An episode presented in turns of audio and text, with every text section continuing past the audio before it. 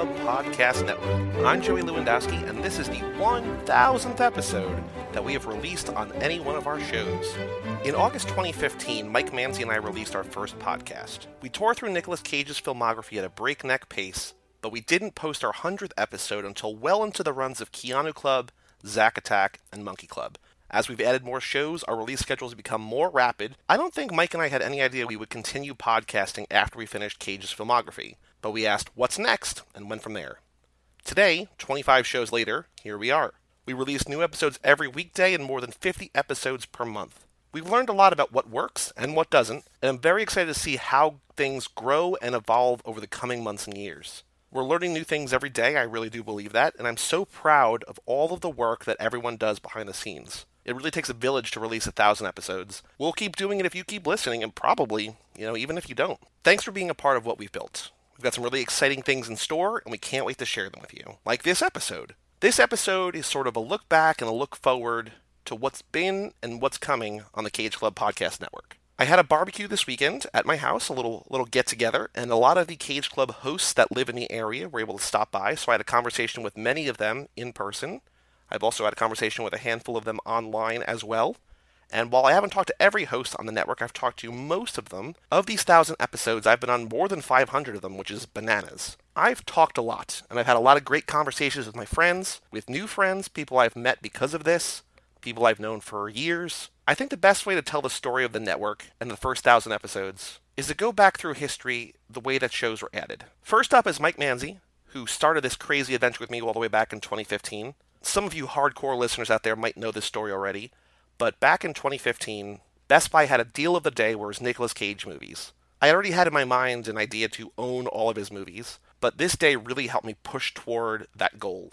I spent about $100, I got about 10 or 11 of them, and I posted on Facebook, look at what I just bought. I don't remember exactly how it went from there, but Mike and I started a conversation, and I figured, let's do something with this. Let's do a podcast, let's do a blog, let's do something and out of that, Cage Club was born. We've had a lot of really good episodes of Cage Club. There's, you know, all in all, there's probably about 150 of them. We have about 100 of what we call Cage Club Prime, which is his normal movies. We have another 50 or so of the Cage Club Revisited. We've watched his movies a whole lot of times, and you've been with us on the ride all along. So here's me and Mike talking about where we started, where we're going, his show Third Time's a Charm, all of the shows that we've done together, and maybe some surprises too. So here we are, me Hello. with me, the Mikester, Mr. What's Mike up- Manzi. What's up, Joey? This is the first one we're doing in person. This is the second one I've recorded. Again, I think you're either you're either going to go first or last. I don't know where you're going to fit into the narrative. I'm the I'm the co-founder. I should go first. well, let's save the best for last. Also, oh, that's right. See, that- yeah, that's I gotta, a I gotta see how the narrative works. You should flip a coin and put it on Instagram Live, so we know you're not lying. There was the Instagram live video that I showed someone recently about Kyle eating the gum. Remember that when we were recording Cage Club Revisited, we were Oh, doing the- Bad Lieutenant? Thirty-year-old gun. And we opened the pack of cards, and there was a piece of gum, and Kyle's like, "No, I'll eat it." We're like, "No, please don't." And he's like, "No, I'm going to do it." So we filmed it. It just dissolves in his mouth, and he swallows Is it. that the so- origin of foodie films? Oh, maybe it is. I mean, he talks about how like Chef is the origin for foodie films, but yeah, maybe it's But that I think gum. that moment might be pivotal too. That was the most delicious meal he's ever had. He denied a piece on the Return of the Jedi episode, but I had one for him. I was like, I think this is even older. Coward. Really? I mean, talk about no commitment. You and I have so we've put out a thousand episodes in I total. can't. It's mind blowing. Can't believe it. We've probably done together. Let's see here. So Cage Club is about about 150. okay. Keanu's about 75. Okay. Charlie's about 50. So that's 275. Tom Tom another 25. That's another. That's 300. Cinemakers 55. 55 Cinemakers. So 355. Um, Shia 30. 385. we've been on a lot of each other's episodes. For I've been on the bun- the Too Fast Lap. You've been So on I don't know if you my know episodes. this, but you are the host on the network who has been the guest the most times. No way. Across Because- the board. Across the board, because I'm like third or fourth, but Uh-huh. because Joe Two and I do so many podcasts that you're not on, you've been on basically three or four of each of those, and plus an entire Oh, lap. I see. Yeah. So the only Uh-huh. show that you do that I don't do that I could be part of, I thought I've been on a, a couple of third times. You know what I mean? But, Right. Right. Wow. I hold a stat. yeah. No, you are the most guested host on the network. I don't see that changing either. You know what I mean? okay. Well. Maybe over time, Brian, but I don't think so. I think it's going to be you forever. I got the early lead, and I'm just going to hold on to it. I was going to. Th- I was. I was trying to come up with questions to quiz you on. Do you know? So here's Ooh. no, no, no. Wrong, In this condition, there are wrong answers, but can we you know- clue in the, the audience where we are right now? what at we're my doing? barbecue. Uh, We're you a- are at least three, if not four or five beers deep. Yeah, which is way more than I've seen in a long time, since maybe the PS I Love Hoffman live. Oh, yeah. Do you know how many shows we have on the network? How many actual different shows? uh, pod, different podcasts. 25. There you go. Yes. Do you know? There was another question. Do you know how many we put out on average a month? One a day. That's closer to two a day. Really? Is We that put out between fifty and sixty episodes a month. Holy shit. I knew it was at least one a day, which I just, when I heard that stat, I was like, I can't really comprehend more than that right now. I have to get used to the idea that there's an episode a day. Honestly, but that the there's reason- almost two a day. The reason it became two a day in a in a big way is because of Nico. Like I know. Nico and. Kevo and Jonah have between X's for Podcast and HTML put out on average eight to fifteen episodes a month the last six months. Yeah, and what I love about that stuff is it's fresh content and the fact that they're talking about comics. Yes. Which is something like we mostly talk about movies, Yep. Mm-hmm. dabbled in books and things. And they do a lot of it and they do it really well Yeah. too. Like they're really good. I really enjoy their shows. So it's like it, they opened a whole other branch Yeah. of the network, which was really great. Once every six weeks or eight weeks or so, Nico's like, I got a new idea for a podcast. I was like, hey, buddy, let's slow it down a little bit. Let's make sure that you don't burn yourself out. Yeah, I'm a little worried. But I think he's in a good place. There's so, here's a little sneak peek teaser. He just teased it on the latest episode of Now and Again that just came out. But he and Kyle of X's for Podcast We're going to do some kind of Thor show. Oh, wow. And I think we're going to incorporate it somehow. We're going to kind of rebrand X's for Podcast and do like Mondays, Mutant Mondays, and then Thursdays is going to be like a Thor series and a Spider-Man series. And maybe Yeah, a- it could just be Ghost like Rider series. Comic Cast or something like that eventually, right? Where they don't just cover X Men and Marvel, but they could really branch out. And because I know those guys are so deep into the comic culture and they have their own comic books and stuff. So Well, because that's the thing that I was saying to him that we learned. Because he was like, you know, I want to start a Thor podcast, and I was like, cool. But the one thing I'm worried about is that you're going to have to rebuild an audience, and even if like, say, half your listeners go from one to the other, the other half don't. Yeah. And the one thing that I think you and I especially have learned that we sort of realized after Kyle and Brian finished Hoffman and then did their own thing is that let's come up with show ideas that don't have to end. Yes. That it's like Third Time's a Charm, it's like Too Fast, Too Forever, it's like High School Summer Party, it's like Foodie Films, and it's where you can go on if you want forever or not, but there's not like a, a limit, like a, a finite amount. yeah, it's not like Cage, where at the time he only had eighty some odd movies, and we were gonna have to stop for a while, or Right. know. And so my friend Bob, who's on Tub Talk, Bob Fisher, he was asking me because there's a podcast called Blank Check, which Mm-hmm. is essentially cinemakers. But Blank Check is like they follow a director's career to the point where they make enough movies that are successful that they're able to make whatever they want. Yeah, and then it's kind of like, how does that go? Yeah. Right. My friend Bob was asking me, he's like, you should do that with actors. Like do like an actor a season. I was saying. You know, the tough part about what we do is that because we're not like known, quote unquote, Mm-hmm. known online, each time we launch a new podcast, we have to find an audience. Yes. And even if people like John and Danielle or whoever, you know, or friends over in England, will go from Cage to Keanu to whoever, you're starting from ground zero essentially Yeah, each time. yeah. It's not impossible, but it's frustrating. And also, when Joe and I did Zack Attack, after about a year, people started listening, people started writing in. We did Channing and Gosling for a year, and no one gave a shit. Right. And it was the kind of thing where, like, oh, the formula is there, and you just don't know what's going to click, Right, right? yeah. And so I think that our gradual shift from finite series to ongoing whatever you kind Inf- of infinite, want to be, yeah, infinite series, yeah. is a good thing. I think that's Yeah. a better thing, and I that's the kind of thing where eventually, you know, as much fun as I'm having doing cruise and kind of Hanks a little bit. I know, really. Come on, Hanks. I would love to get to a point where like I just have the one show that I can focus on, and then I can just be like, I can put all my heart and soul into that. Oh yeah, I mean, I mean, I hear you wholeheartedly. I mean, I've been struggling with Third Time's a Charm just because of the all the other work that I do on the network and stuff. And it's like, well, I know eventually it'll get to a point where we're sort of going to phase out that format of a certain actor, a certain this, because like you said, we want to do shows that'll go on forever that are sort of Right. less seclusive as far as branding. Like it could just cover a lot more stuff in general, and that's why like I thought for Third Time's a Charm, like you could cover so much with that and everything. And Because so, you're really you're, you're covering a specific movie, but you're really also like, hey, I want to talk about Halloween, so I'll cover Halloween three and be able to talk about Yeah, of it. like you could cover the whole franchise in one episode, you know, if you needed to, if you wanted to, and stuff. And so I do like look for the day where I could just focus on that show alone or something. Or like if you've been listening to every episode, you could kind of put this together. Brian and I have been sort of flirting with the idea of doing like a wrestling podcast.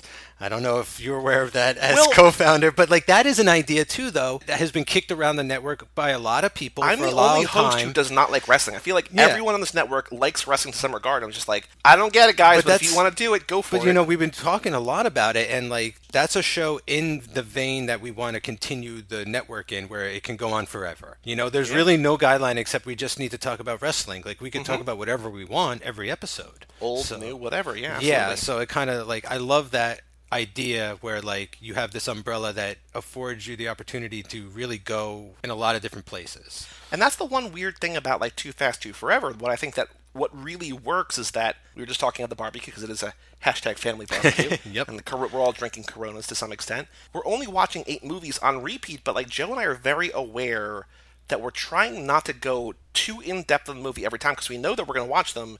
You know, say we say you know. I don't think we're going to end after two years. But say we do it for two years, right? Yeah. Or or well, no, I guess it has to be more than that. Say we do like ten laps, right? We're talk- we're watching a movie ten times. We're talking about it ten times. Like we can't nitpick a movie to mm-hmm. death every time because we know that we have another six to go. Yeah. And so that's why, especially when you were on for the, for your lap or for guests are on or whatever, we really try to say, hey, what do you want to talk about? Because Joe and I did our first lap by ourselves, and now here, you know, each time we have our first lap, new lap observations in the opening part, we bring up some things that we notice.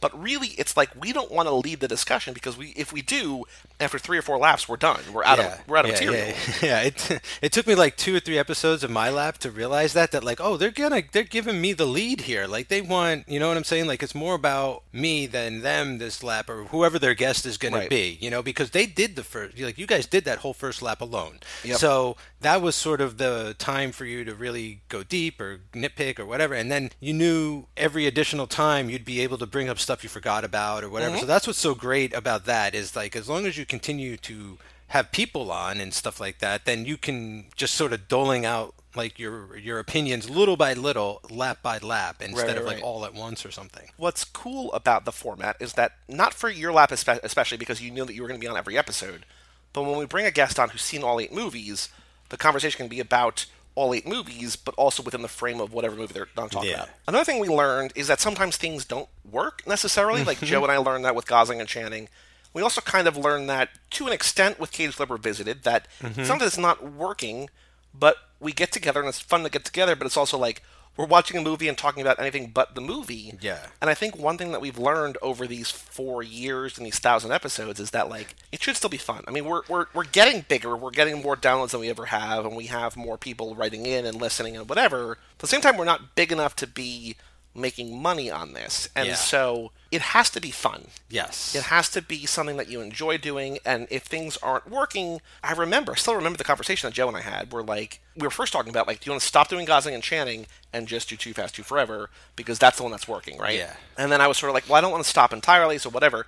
But the same thing, like Cage Club Revisited, where we're like we got to a point where like we're through fifty, we still got good movies to do, we can always go back, but You know, was what about that? Like, it started out. You know, I was like, I want to keep the feed alive. Let's do these, figure out a way to do that. And we came up with the revisited idea, and it was really like off to a great start. I feel like we were off and running, and then after a while, I think part of it for me, part of it is it's difficult to keep a running dialogue for that long for the entire length of the movie because when we did Right. podcasts, they weren't always like two and a half hours Well, long. the, The, thing- length the of the movie, the really thing that's difficult is that like a lot of these movies you and I have only seen once, or maybe you've seen twice. Well, see, that's what I was going to get to next. It's like a lot of them I've only seen once, and I'm not that familiar enough with for trivia or backstory or anything. So I want to watch. I get engrossed in the movie Yep. again, and then on top of that, I'm just hang. I'm hanging out with you. Mm-hmm. I just kind of get into the mode where we're not even really recording. I'm just hang, we're just hanging out. Right. Like, is this really? Like how entertaining is this really for the rest of the people out there listening? And like I definitely appreciate them listening, but because like, it can't be somebody who's listening for a commentary on the movie because it's not that. that's not what it turned out to it be. It has yeah. to just be us hanging out and like every episode that PS I Still Love Hoffman does, and I'm like one of these one of these episodes, these guys are gonna crack. They're gonna be like me and Mike, and through eleven or whatever, through six movies or whatever they've done, they haven't yet. They've been like there was one thing where. Brian was like, "So you know the Mets do this?" I was like, "Here we go. All right, Brian, let's, let's diverge from the thing." And then he just like, and he related it back to Hoffman. I was like, "God Damn damn it. it! Like, why are you better at this?" Well, we're also. I feel like the two of us are like mutants in a way. It's like we watch way too much. Like, Mm-hmm. like because like, when we did the revisited, we'd sit down and watch like two, three movies in a row. Like we would record three in a day, and they're doing one a, a Which month. is daunting for sure, yeah. And yeah, and even when you're used to watching three movies, like I'm used to watching a couple movies alone, but with a, with a friend, I'm going to start talking during Right. it, and th- Yep. and so there was sort of a loss of rhythm and everything just sort of got a little mixed up with those. But I'm I don't I definitely glad we did them. You know, because we Oh, got yeah. to hang out. But uh, I'm also like, I understand why we're stopping those for the and they being. work in a sense as commentaries on the movie. I mean, it's not exactly what we had intended them to be, but I Mm-hmm. also at the same time, I don't know if that was ever really like we don't know enough. Like we I mean. Mm-hmm. Just because we know more than 99% of the world about Nicolas Cage doesn't mean that we know everything about Lord of War or whatever. exactly. Yes. But yeah, so this week we're releasing episode 1000. wild. So, third time's a charm. You have behind the scenes a little bit. You've been sort of trying to figure out how to keep it fresh, how to keep it evolved, whether or not you to go on hiatus or what. Do you have any sense of what you're going to do?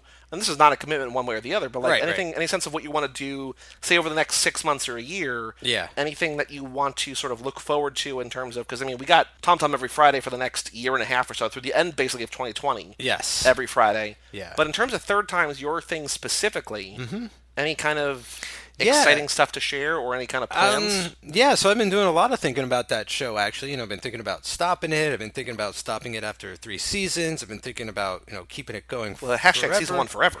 Hashtag season one forever and like that f- funny enough that's what really uh, struck a chord with me one night where i was thinking like there's i did the season one forever thing where i was like i'm not gonna break the show up into genres and do like i'm season one is action It was a season cool two is idea. It but it's a- also it's a good intention, but you know, sometimes those are good for nothing, I guess. And and then somehow this whole fucking novelization thing happened, and Which it from- just uh, in my not in my, not in my defense, but like from the very jump, I was like, "Are you really? I know you is were this never you really want to do?" you were always the voice of reason. I love it, but I'm also No. like, "This is a crazy amount it of was it is it was and it's something i never would have imagined i would have sort of gravitated towards Yeah. just like reading these novels but but what happened was for superman 3 the first show there was one and i thought it was just such a crazy idea i'm gonna read it and then from there on i'm like well how many other are there oh shit like almost every fucking movie Right. has a novel i can't do this But then the the rabbit hole you fell into is like, well, I can't pick this movie because it doesn't Yes. have a novel. And it's like, well, you shouldn't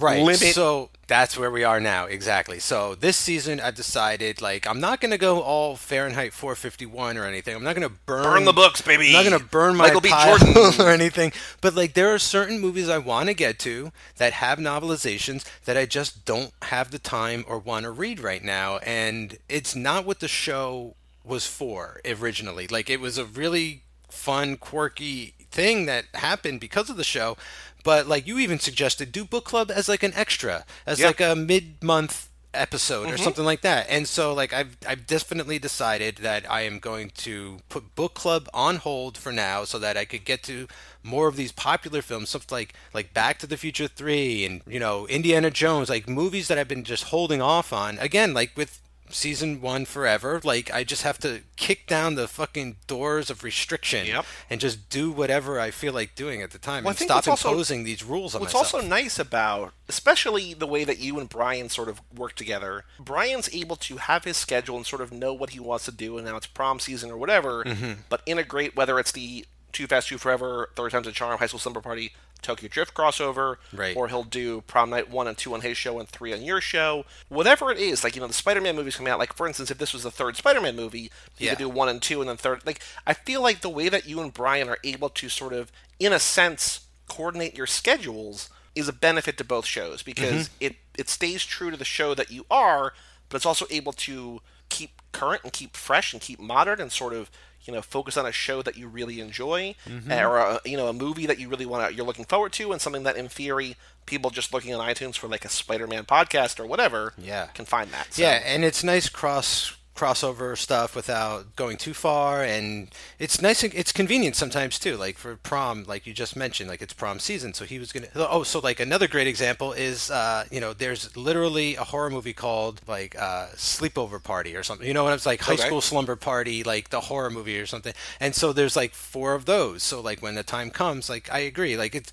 yeah brian and i some reason our shows have been able to sync up better uh recently and it's Well, he's been like- on a lot I feel like, to be fair, and this is not an insult at either of your shows, a lot of the movies he covers are not necessarily the greatest or they're popular enough that they sort of devolve into franchises and there's a lot of crossover between the two, right? Like it's Yeah. a lot of movies that are just hey, a lot of kids are seeing this, let's make 7 of them are either shitty horror movies or whatever, there's a bunch of them that could fit your show or it's a high school movie that starts out like with like you know American Pie where it's like a phenomenon, Yeah. and then let's just do th- like five of them or whatever. Yeah, yeah. And I feel like both your things are. I mean, your show by definition is a little bit more schlock oriented, just because by the third movie a lot of things aren't good anymore. Mm-hmm. Yes. and I think you like that was kind of the joy of it all. Yeah. But I think that your franchise or your idea and Brian's idea both fit into that like let's just make a bunch of them because dumb kids are going to see them. it's funny because we've mentioned to each other a few times like how we exist like our shows exist in like this weird sort of like corner of the cage club universe unto itself where they're not the serious shows they're not like the big shows or anything but there's something about the two that are like connected in a weird way where Yeah. like they orbit each other somehow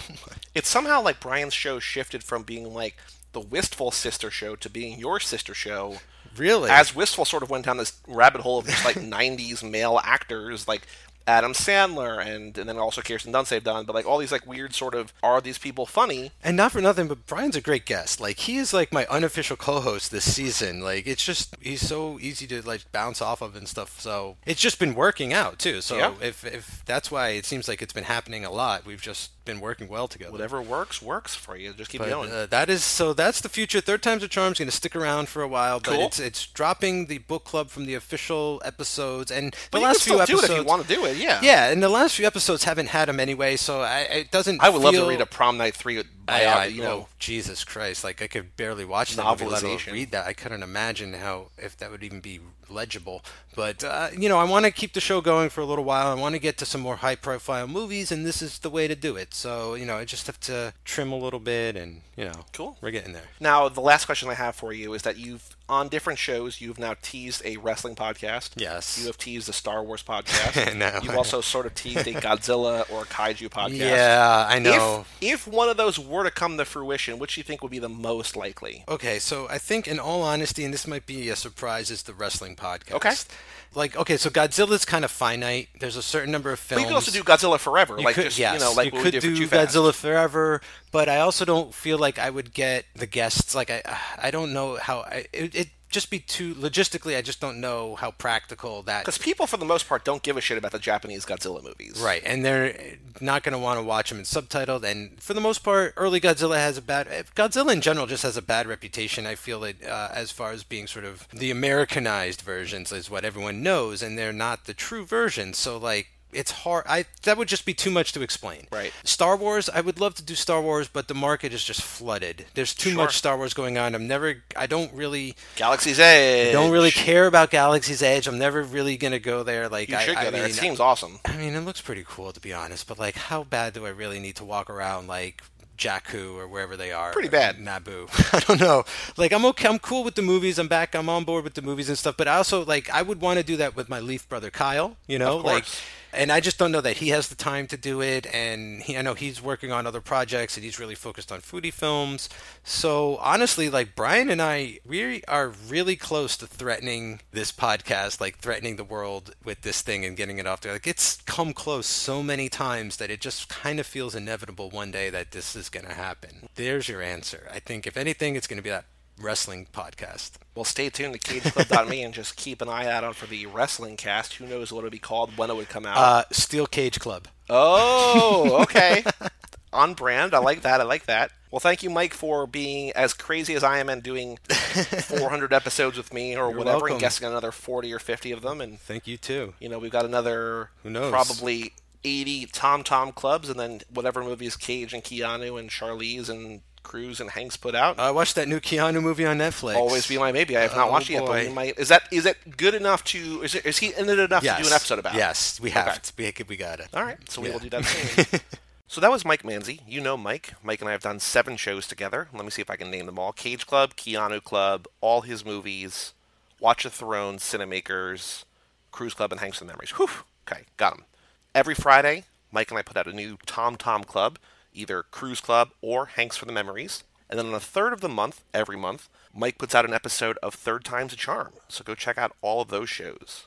Up next is my other co host, Joe 2. Joe and I started doing Zack Attack back in 2016, and we've since moved on to Boyfriend Material, Magic Mike's, and our favorite, Too Fast, Too Forever. So I'm here with Joe 2, my other partner in crime. This feels weird, man. Is it? Why? I don't have my dick in my hand. what? I mean, like I'm not at home. Feels a little different. Like I'm looking you in the eyes when I'm thinking about you. Do you podcast in the nude? No. You just take your dick out. No, you just get you just under the fucking. Oh, yeah, yeah, yeah, yeah, yeah. You know, yeah, like yeah, in your hand. Mm-hmm, mm-hmm. Gotta I know what you it. mean. Yeah. Just like while you're watching baseball or you're Exactly. Yeah, yeah. yeah. You're on the couch talking about your Zac Efron. Yeah, of exactly. course. So let's go back to the very beginning The beginning of what? when you and I started podcasting, Okay. and Mike and I had done Cage Club, Yes. And he and I were doing Keanu Club, and I remember I messaged you and I said, "Do you want to do once a month with me Zack Attack Zac Efron movie, starting with We Are Your Friends?" it- it started before that. How did it start? started before that because I said, "Yo, I saw a movie that's fucking glorious, Mm-hmm. and I need you to see it. It's called We Are Your Friends." It actually started before that when I saw a trailer in the theater, and I was like, "Oh, this movie looks like dog shit," And I was like, "Oh no, it's everything I ever wanted and more. and I was like, "Okay, I'll watch it," and I was like, "Oh yeah." This is Yeah, great. yeah, yeah. It was incredible." So we started there. You watched it, and you said, "Hey." And no, and then we were talking. And we are like, like, what other movies was Zac Efron in? We are like, High School Musical, and I was like, do you ever see any? You're like, no. Nope. And we're like, uh, and we looked them up. That's actually a really good question. What Zeph movies had you seen before we started Zack Attack? Neighbors? Had you seen Neighbors? You've probably seen Neighbors, Probably, right? I probably saw Neighbors. Yeah. Wave? Waif. And that was Anything about else? it. What about you? Nothing? Maybe Yeah, nothing. I don't think it was much. Which is crazy. That's crazy in a retrospect, right? Well, no, but we knew he had like a like an established career. He did uh, high school slumber. I mean, sorry, fuck. Shout out, shout out, Brian. Hi, we've been drinking. No, he did High School Musical. Like you know, he was in a bunch of movies. He had like a like you know he was credited what thirty five times on mm-hmm. IMDb at that mm-hmm. point, and we're like we haven't seen any of these fucking movies. Yeah. It was a weird thing to do. So we have four podcasts, you and I together. We have Zack Yes. Attack, which is basically done. Yes, We have Boyfriend Material and Magic Mics, which are ongoing but slow. We have Too Fast, Too they're slow. Yeah, And we talked. I talked about with Mike when I recorded with him before that one of the things that we learned, which is weird, is that people love Zeph, but people don't give a shit about Gosling or Channing, which is weird. no, I think they're all kind of in the same vein, right? That's what I thought, but it doesn't seem like that we were looking for what juicy in. boys. We were looking for juicy boys, and and we found Zeph, and and people fucking love him, man.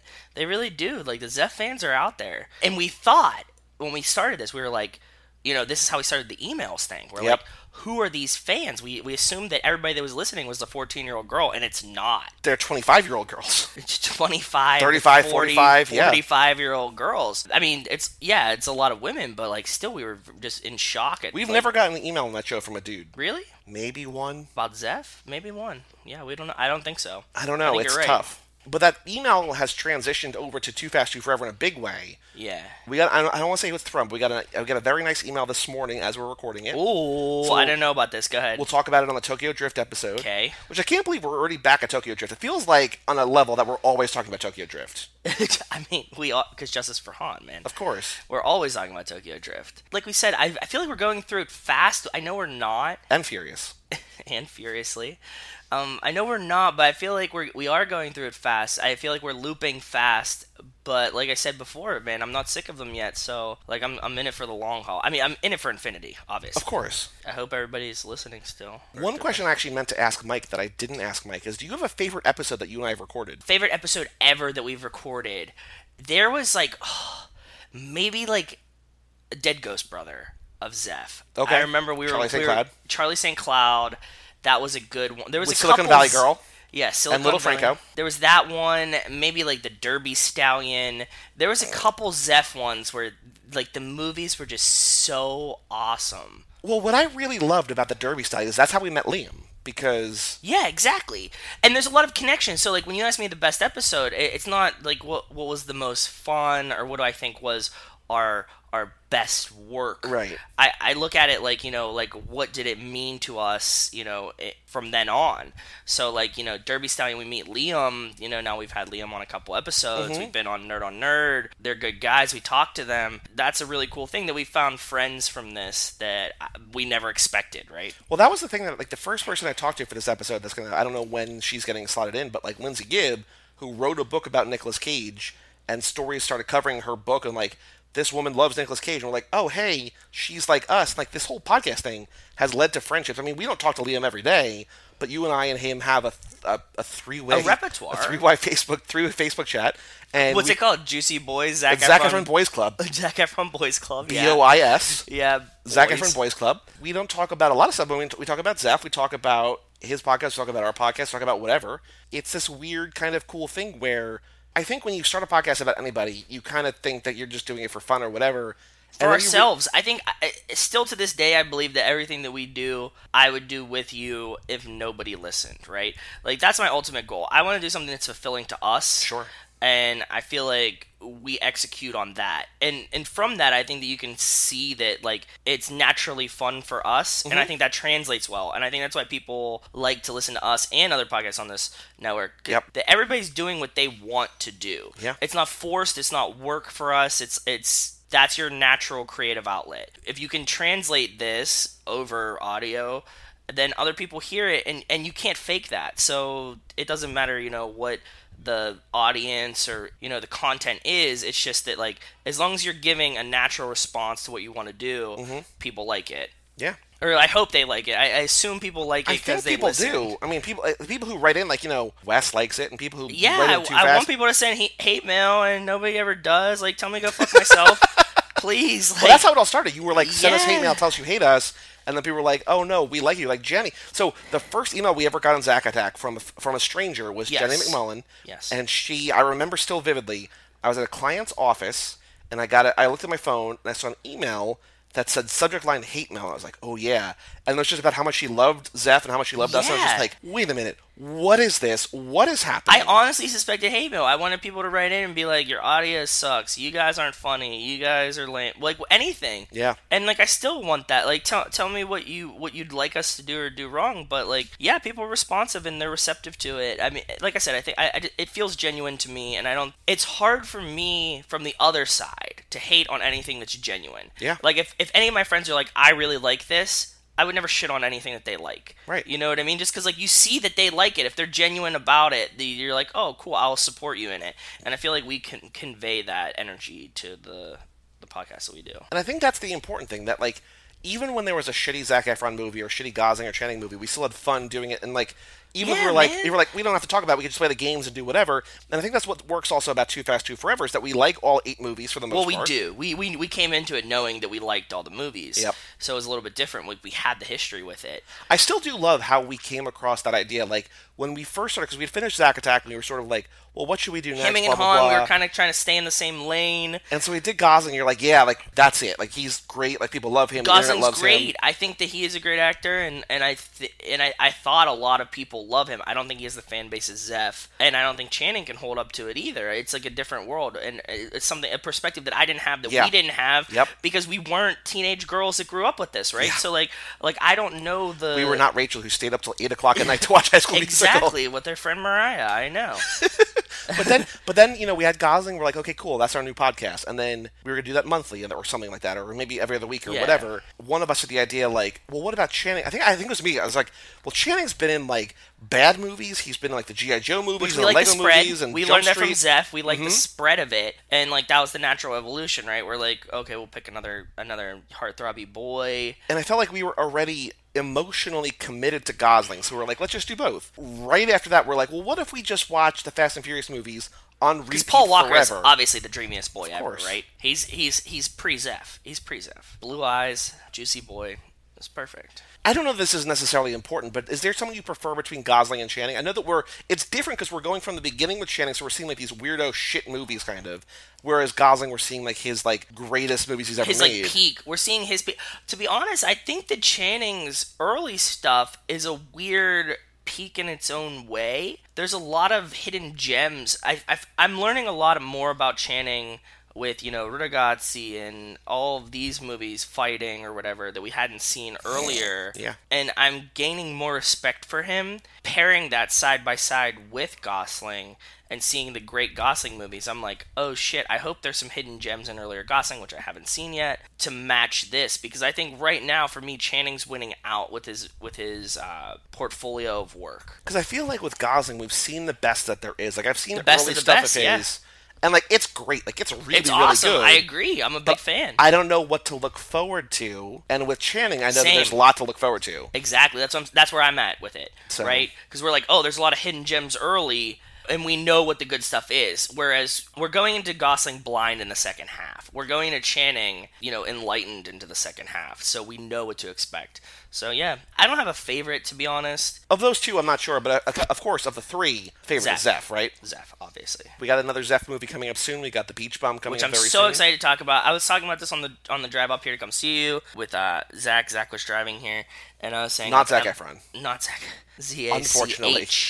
He was driving up here, and I was telling him how I'm really excited for the Beach Bum to come out. I think this month. I think it's in June. I think it's in June. Zach and I always do this thing where we talk about like if we hit Mega Millions, what we what would we do? Sure. Like a topical thing for like right now is that I don't know if you watched the first game of like the NBA Finals, right? I know the watch it? Raptors won, but I did not watch it. No. Okay. Well, one of the things that Drake did is he sourced a Del Curry, who's Steph Curry's dad's jersey, a Raptors jersey. Okay. And he sourced like an autograph Raptors jersey because he knew he was going to be courtside, so he could wear it to make fun of Steph Curry, who's playing in the finals. Sure. Okay. And we're like, this is such an ultimate troll move. This is something that I would do if I hit Powerball, right? Like, because we're, we're, you know, like if, if we had two hundred million dollars, what's the kind of dumb shit that we would do? And it's stuff like this, right? You know, you're going to be on ESPN. Maybe I'm not Drake, but if I wore like, you know, Steph Curry's dad's jersey to the game and sat courtside, I'd be on TV. Right. From that, I was like, I love that Harmony Korine is playing this game in real life, but without the Powerball money Yeah. because he has the fame and support of being Harmony Korine making Mm-hmm, great movies, he can do he can have wet dreams of like, what if Jimmy Buffett was best friends with Snoop Dogg? I would like to see how that plays out. And you're like, oh, well, like, why don't I just write that into a movie?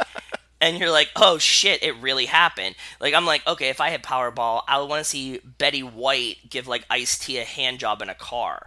Right, because like that would be like the ultimate. That would be like my weirdo Yep. thing of like you put two people together and make them do something weird. But he has this power, so yeah, I'm I'm excited for Beach Bum to come out because I'm really excited to talk about it with you. But that's a, a roundabout way to say like, man, I wish I was Harmony Korine. Yeah. No, I think we all do. I think anybody who's seen his movies appreciate either they like really want to be him or want nothing to do with it. It's I Yeah. think one extreme or the other, right? Yeah, So looking forward to the next thousand episodes. We've got a lot of those are going to be Too Fast, Too Forever. Oh. Not not that many are going to be the other three, but no, we're we're, we're gonna have infinite Too Fast Too Forever. I can't wait for the thousandth episode of Too Fast Too Forever. which, if we think about it, will be say we do thirty a year, just because like we're probably it's every other week, but a couple extra bonus, whatever. Roughly Forty years? thir- 30, 33 years ish. Yeah, that sounds about right. Yeah, so you know, twenty fifty two. So my house will be paid off. Uh, that'll be great. That'll be awesome. We'll have had our We can just burn it down. because I We mean, set it on fire. So here's the thing: if we're doing this in 30 years, we better be fucking making money by doing it. You know what I mean? Like otherwise, Or not. or the, or not. Yeah, I guess not. Cassie Wilson's still the only Patreon. Shout out Cassie. but yeah, I mean, it's gonna be good. Like I think the important thing In that I- 35 years, Cassie Wilson could have paid off your house. five dollars a month at a time. exactly. I think that the the important thing is that we're still having fun with it, and I think that's as much as we enjoy. We sort of prefer the Too Fast Too Forever. I like the goofy games that we play on the Gosling and Channing. That's why I didn't want to end them together altogether. Definitely the right move. Like what we learned in terms of going to just focus on the one is the right move. I don't think that's a bad thing at all. I don't think so. But I think once in a while or whatever. I know it sort of feels like work, and you don't necessarily want to watch them or whatever. But I think watching No, those every once in a while um, is good. Because we direct so much focus to Too Fast, Too Forever, and because I'd seen the movies before, I come in mentally prepared for them. Yeah. I know that I do no work, actually, for these. But, like, mentally, I have to prepare. I have to do some research. I have to be on. I have to watch the movie.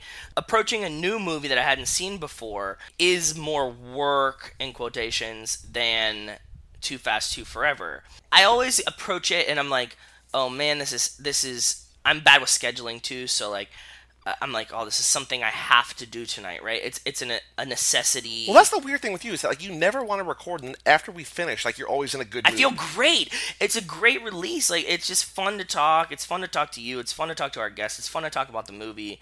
Like even a bad movie, I will enjoy talking to you about Yeah. it. But it's draining. It is like mentally, emotionally draining for me. Like I have to be prepared for it. So like it's not work, and like I never regret doing it. But I'll definitely drag my feet with you. You just gotta, you gotta motherfucking psych yourself up, times. yeah, Yeah, I exactly. gotta. Yeah, you gotta get in it. You know what I mean? Like you can't, you can't, you know, play the game unless you stretch first, kind of thing. So you have to be ready for it. Well, you and I have done about 100 episodes together by now this point because we did about 35 Zeph and about 35 Too Fast, Too Forever. Hundred episodes between. 15 so like two. one tenth of these thousand are us. uh huh. Damn, Not bad. that's a right? lot, man. That's a lot. That's more than I thought. I never added them up. So It's a lot. So, yeah, Yeah. so uh, here's to another thousand.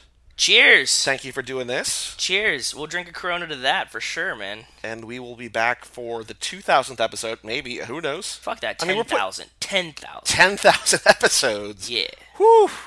Lort. Billy Lort. Billy Lort. Billy Lort! Okay. You can find new episodes of Zack Attack every time Zac Efron puts out a new movie. You can find new episodes of Boyfriend Material and Magic Mike's every three months. And you can find new episodes of Too Fast, Too Forever every other Tuesday. So back in April 2016, we launched Keanu Club, Zack Attack, and a third podcast called Monkey Club. So Mike and I were doing Keanu Club, Joe and I were doing Zack Attack, and our friends, Christian Larson and Chris Podcasts, had the idea we're going to do movies focusing on monkeys. It was a wild idea. They released 10 episodes. It was kind of a perfect set of 10. I was on one, Mike was on one. They had a handful of guests on other movies. Ronald Reagan was not a guest, but he was in one of the movies. There's some weird, weird movies that they covered on Monkey Club. Monkey Club had a short lived life. After that show ended, Chris Podcast had an idea to do another show, Now and Again, which was our first sort of deviation from movies into some other form of pop culture. Now and Again premiered a couple months later on September 1st, 2016, so five months to the day after Monkey Club started. And Chris and his friends from high school would go on to talk about the Now That's What I Call Music discs. The smartest thing I think Chris did is he brought Nico on, Nico Vasillo, to be his permanent co host. And Nico, as we call him, Nicopedia, knows so much about pop culture and now and again really evolved into something wonderful and magical and kind of weird. Here's me talking to Chris about a little bit about Monkey Club, a little bit about Now and Again, and a little bit about all things Cage Club. So, Chris, we're here. This is the final. Well, no, it's not the final. It's the final in-person interview I'm doing at my barbecue. This is our exit interview. Yeah, this is the end of Camp Cage Club. This is like the day after the students finish like middle school and the Uh-huh. teachers have to stay one more day to clean up their room. Yeah. That's what's happening right now. Is that a sad day? Because you used to be a teacher. Is that a sad day, or is that like a fun? No, that was the day you would go out at like 12:30 and start drinking with your friends who were coworkers. and just be like, oh God, no kids for three months. Exactly. But now I have to find a way to make money for the next three months. I mean, yeah, So thank you for helping me clean up my house. of course. Thanks for having me at Camp Cage Club and on the Cage Club Network. We have a thousand episodes, a thousand barbecues. what I've heard. You Every were- episode's a barbecue. every episode's a barbecue. You have been with us since almost the very beginning of a network. So we did Mike and I did Cage about eight months after that. He and I started Keanu, and me and Joe started Zack Attack, and then also had Monkey. Oh, well, no, you were there from the from that wave because Monkey Club. Never heard of it. Oh, Monkey Club has been sort of a joke, but sort of a through line, and sort of like the holy grail of shows. Deleted scenes, kind of. because it had a 10 episode perfect run, Yeah. audio quality poor on almost all of them. Yeah. Scheduling release almost poor on Awful. on most of them. Yeah. But there's something magical about that early run of Monkey Club. So it's like the Manos the Hands of Fate of the Uh-huh. of Cage Club. Cool. Yeah. I'm into it. The crazy thing is, you know, every month I do the download numbers and I send those out. Not a lot, but people download those episodes. People are listening to those every month. like some months it's like six people across 10 episodes. Like it's almost nothing, but people every month are finding Monkey Club. I don't know if there's a Monkey Club Cage Club email, but maybe it's overflowing with bring back Monkey Club. Yeah, maybe. I don't know who that is. Just one person. Whoever played the monkey in uh, Any Which Way But Loose really wants his comeuppance. Like he really wants an episode about him. Just keeps emailing. So when you were doing Monkey Club, did you have the idea for now and again, or, or was that just like a well, this died now I want to I want to like I like the idea of podcasting. I had the idea for now and again for a long time, but it really was the idea that the show initially was, where it's different people come in every week, talk about their relation to pop music, which is really an untenable thing when you're advancing year Yeah. by year. Um, it just it just can't happen. There's not that many interesting people. I mean, the original goal was that was the way that like this show would spread, quote unquote, virally, but like not like viral video, but like one person's on it. Yeah. They were like, "Hey, I'm on this podcast," and like maybe we get one person of theirs Yep. to retain, Yep. and the next episode a new person's on, but like they just no one's ever said they were on the show. So, and frankly, I don't blame them. But Well, so I just we realized it was a better show if just Nico was there, and and it's more fun to just do it for us. and I think even from the beginning, when I was on a few episodes, and I like I had fun doing because I had fun talking to you, but mm-hmm. it's also like, oh, I shouldn't be on here. Mm. Like I want to be on here because I want to be on every show, but at the same time, I don't have the expertise or also honestly the interest in a lot of this. Yeah. And I remembered that I did the first one I did on Now and Again was episode three because now three, episode five or Yeah, whatever. Because right. I remember growing up, I had three, five, and seven the discs, and I looked at the track list. I was like, oh, I hate all of these, but three is the one I hate the least. And so I was on that, and then I was on one other later one, I think. And I couldn't Yeah. remember. We recorded that one live in my apart in my old apartment. Yeah. And I couldn't remember why I signed up for this one. And then that was it. And I'm thankful that I'm not because I like listening to the show. The show is better without me, which I'm not too much of a man Well, at to least you said it. Well, I mean, you're on. I don't know when this is coming out, but you're on a very soon to come out or have just come out episode of. Well, uh, this The episode is going to come out this week, so you will be on. I'm assuming the the, the dedicated one is going to come out what the 15th. That's going to be the mid month check in. Yes. So the next episode I'm on, Yeah. I think I've learned through the Jon podcast. So I've learned nothing, but I've learned through the podcast to really sort of shut up at times. Well, when you're on a podcast with Nico, you have to. Yes. But um, shh, That's number one. Hi, Nico. love you, boy. a lot of the time, and I think it's different every conversation you're having, but a lot of the time the guest is just more interesting because Yeah. they're the fresh voice or whatever. And in that one, I was the guest, but I'm also like, this is, I know that this is not my dojo. I'm going to let Chris and Nico talk about production, something that I know nothing about, Mm.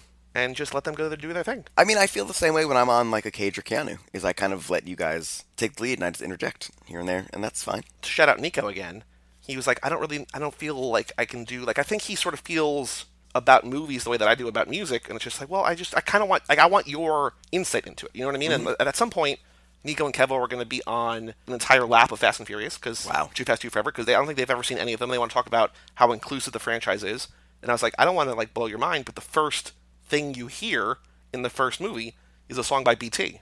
And he knew that already. Oh. Not to make this all about Nico, but I think that them doing he and Kevo doing HTML has sort of made him like an avenue into movies and sort of broaden that. Because I think at the end of the day, it's just talking It- yeah. into a void. I mean, that's kind of the thing about doing a podcast or being in a band. I mean, I was in a lot of bands before I stopped being in bands. Brag. And I mean, Nico too. But um, I guess Nico was in bands, but he made a lot of music at the same time that I was. Anyone who goes into songwriting or making music to be like, I'm going to be famous. I mean, I guess the people who are famous would say that they did it from the beginning.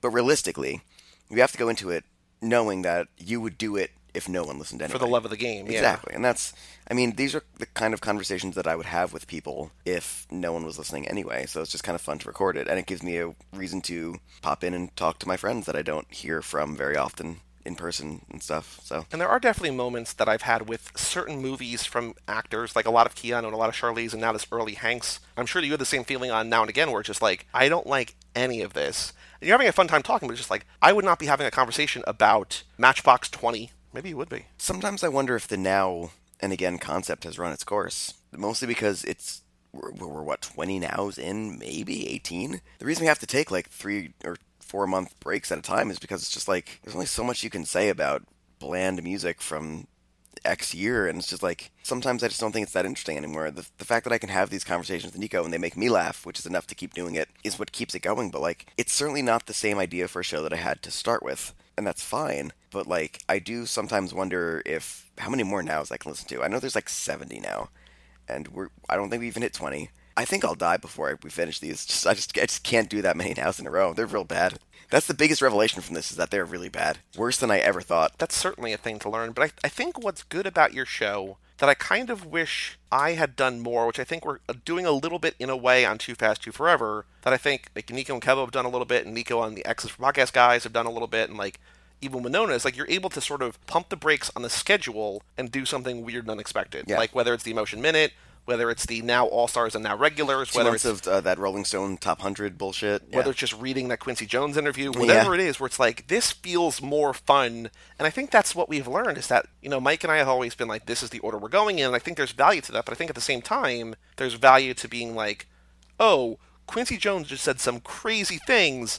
Let's take 45 minutes and talk about it. And Yeah. like it's more engaging than like I've got nothing to say about this song. yeah, sometimes you guys gotta take the shot when it's given to you. You know, silly shit like that, or like just Taylor Swift being insufferable, and, it's just gonna be like, okay, we're gonna do forty minutes on how insufferable Taylor Swift is. Like, you gotta jump on that when you have the chance, and it's welcome because it holds off doing now 17 for another month and sometimes you just you, you need that like it's really easy to get lost in how bad some of these are Let's get lost. i wish i wish it was all carly all the time honestly i'm gonna be really sad when we're finished with this month You could just keep going as long as you want to because she's got a lot of songs. she sure does but Do you have a favorite episode of Now and Again? Not necessarily favorite songs or whatever, but you know, a, an episode you remember recording that you really liked. So that's tough to say because it's really difficult to remember what's on like now 13. Like I don't remember what's on that, but I remember certain moments of the early episodes. I mean, I still have a pretty good memory of recording the very first episode at Nico's house,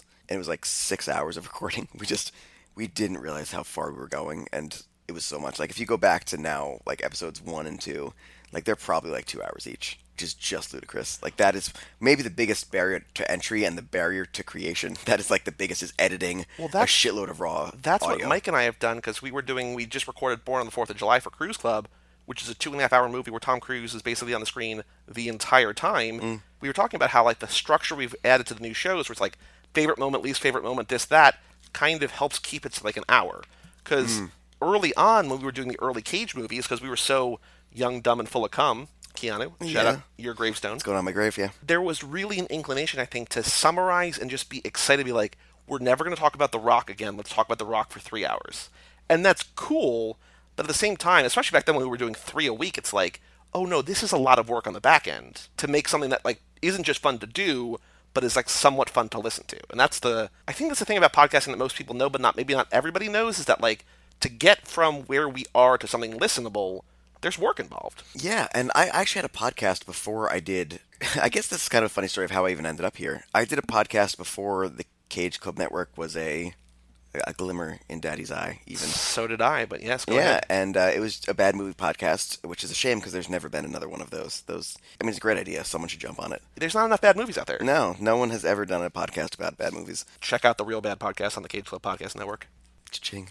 Me and three other people did that, and at that time we recorded over Skype without individual stems. Yeah. So it was trying to figure out how to just record a clusterfuck and then edit a clusterfuck. That's what the early Cage Club was. It was uneditable, probably unlistenable. I don't know. Actually, it was probably more listenable than it was to edit, but it was just I couldn't do it after a certain amount of time. It was so hard. And so when Christian was like, "Hey, you want to do this?" Because he, he liked that show actually. well, he was a big champion of Sports for Starters too. Like he was our original editor. He's like, I love your banter. Yeah. I was like, if you want to do this work, go for it. he liked our show and he was a he was a stand for it and I appreciate that and then he was like, "Do you want to do this podcast about monkey moves?" And I was like, "As long as I have to do literally nothing." So you're the Joe two of that podcast. I didn't edit. I Hi, Joe two. He's not listening to this.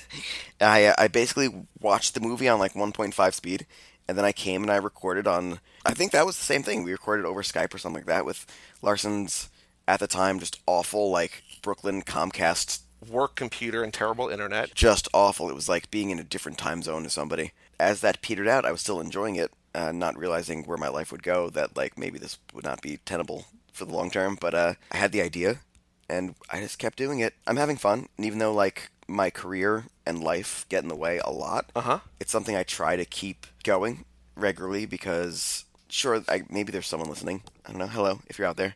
Um, I don't know where this is going to be posted, so maybe not. But yes, yeah, probably, maybe. probably no one. But it's something that keeps me tethered to things that I liked and people that I like. And I, I again, with my career and my school, it's like very easy to lose sight of that. Yeah. So it, it keeps me, even though it's more stuff that sometimes is getting in the way, it is something that keeps me tethered to the life I used to have and the things that I enjoyed and the people that I enjoyed. So I will keep doing it until I can do it. And that's the thing that I've I've talked to a few people in these interviews about, but like I literally met Lindsay Gibb because of the podcast. Like Right. I probably would have run into Nico at some point, but I was saying earlier when we recorded the dedicated episode that like of the three people I talk to most in the world, it's probably Joe too. It's my sister and it's Nico. It's a lot of like work, quote unquote mm-hmm. work, and it's a lot of just like conversation. But it's just he's just good, cool to talk to, and like without this kind of stuff, we wouldn't have that relationship. Right. I wouldn't know a lot of these people. I wouldn't be talking to a lot of these people nearly as much as I am now. We're doing a lot of work, but it's also leading to fun. Like in both the barbecue this year and last year, and my Camp Cage Club in the fall, where we had the let's figure out what we're doing with the network thing, and mm-hmm. just reasons to get together and just have conversations that you might be having otherwise, but not as frequent or not as often or maybe not as fulfilling. I'm just thankful that everybody's on some level or to an ex- extreme extent or whatever on board with this weird ride. Yeah, it is a weird ride, but it's fun.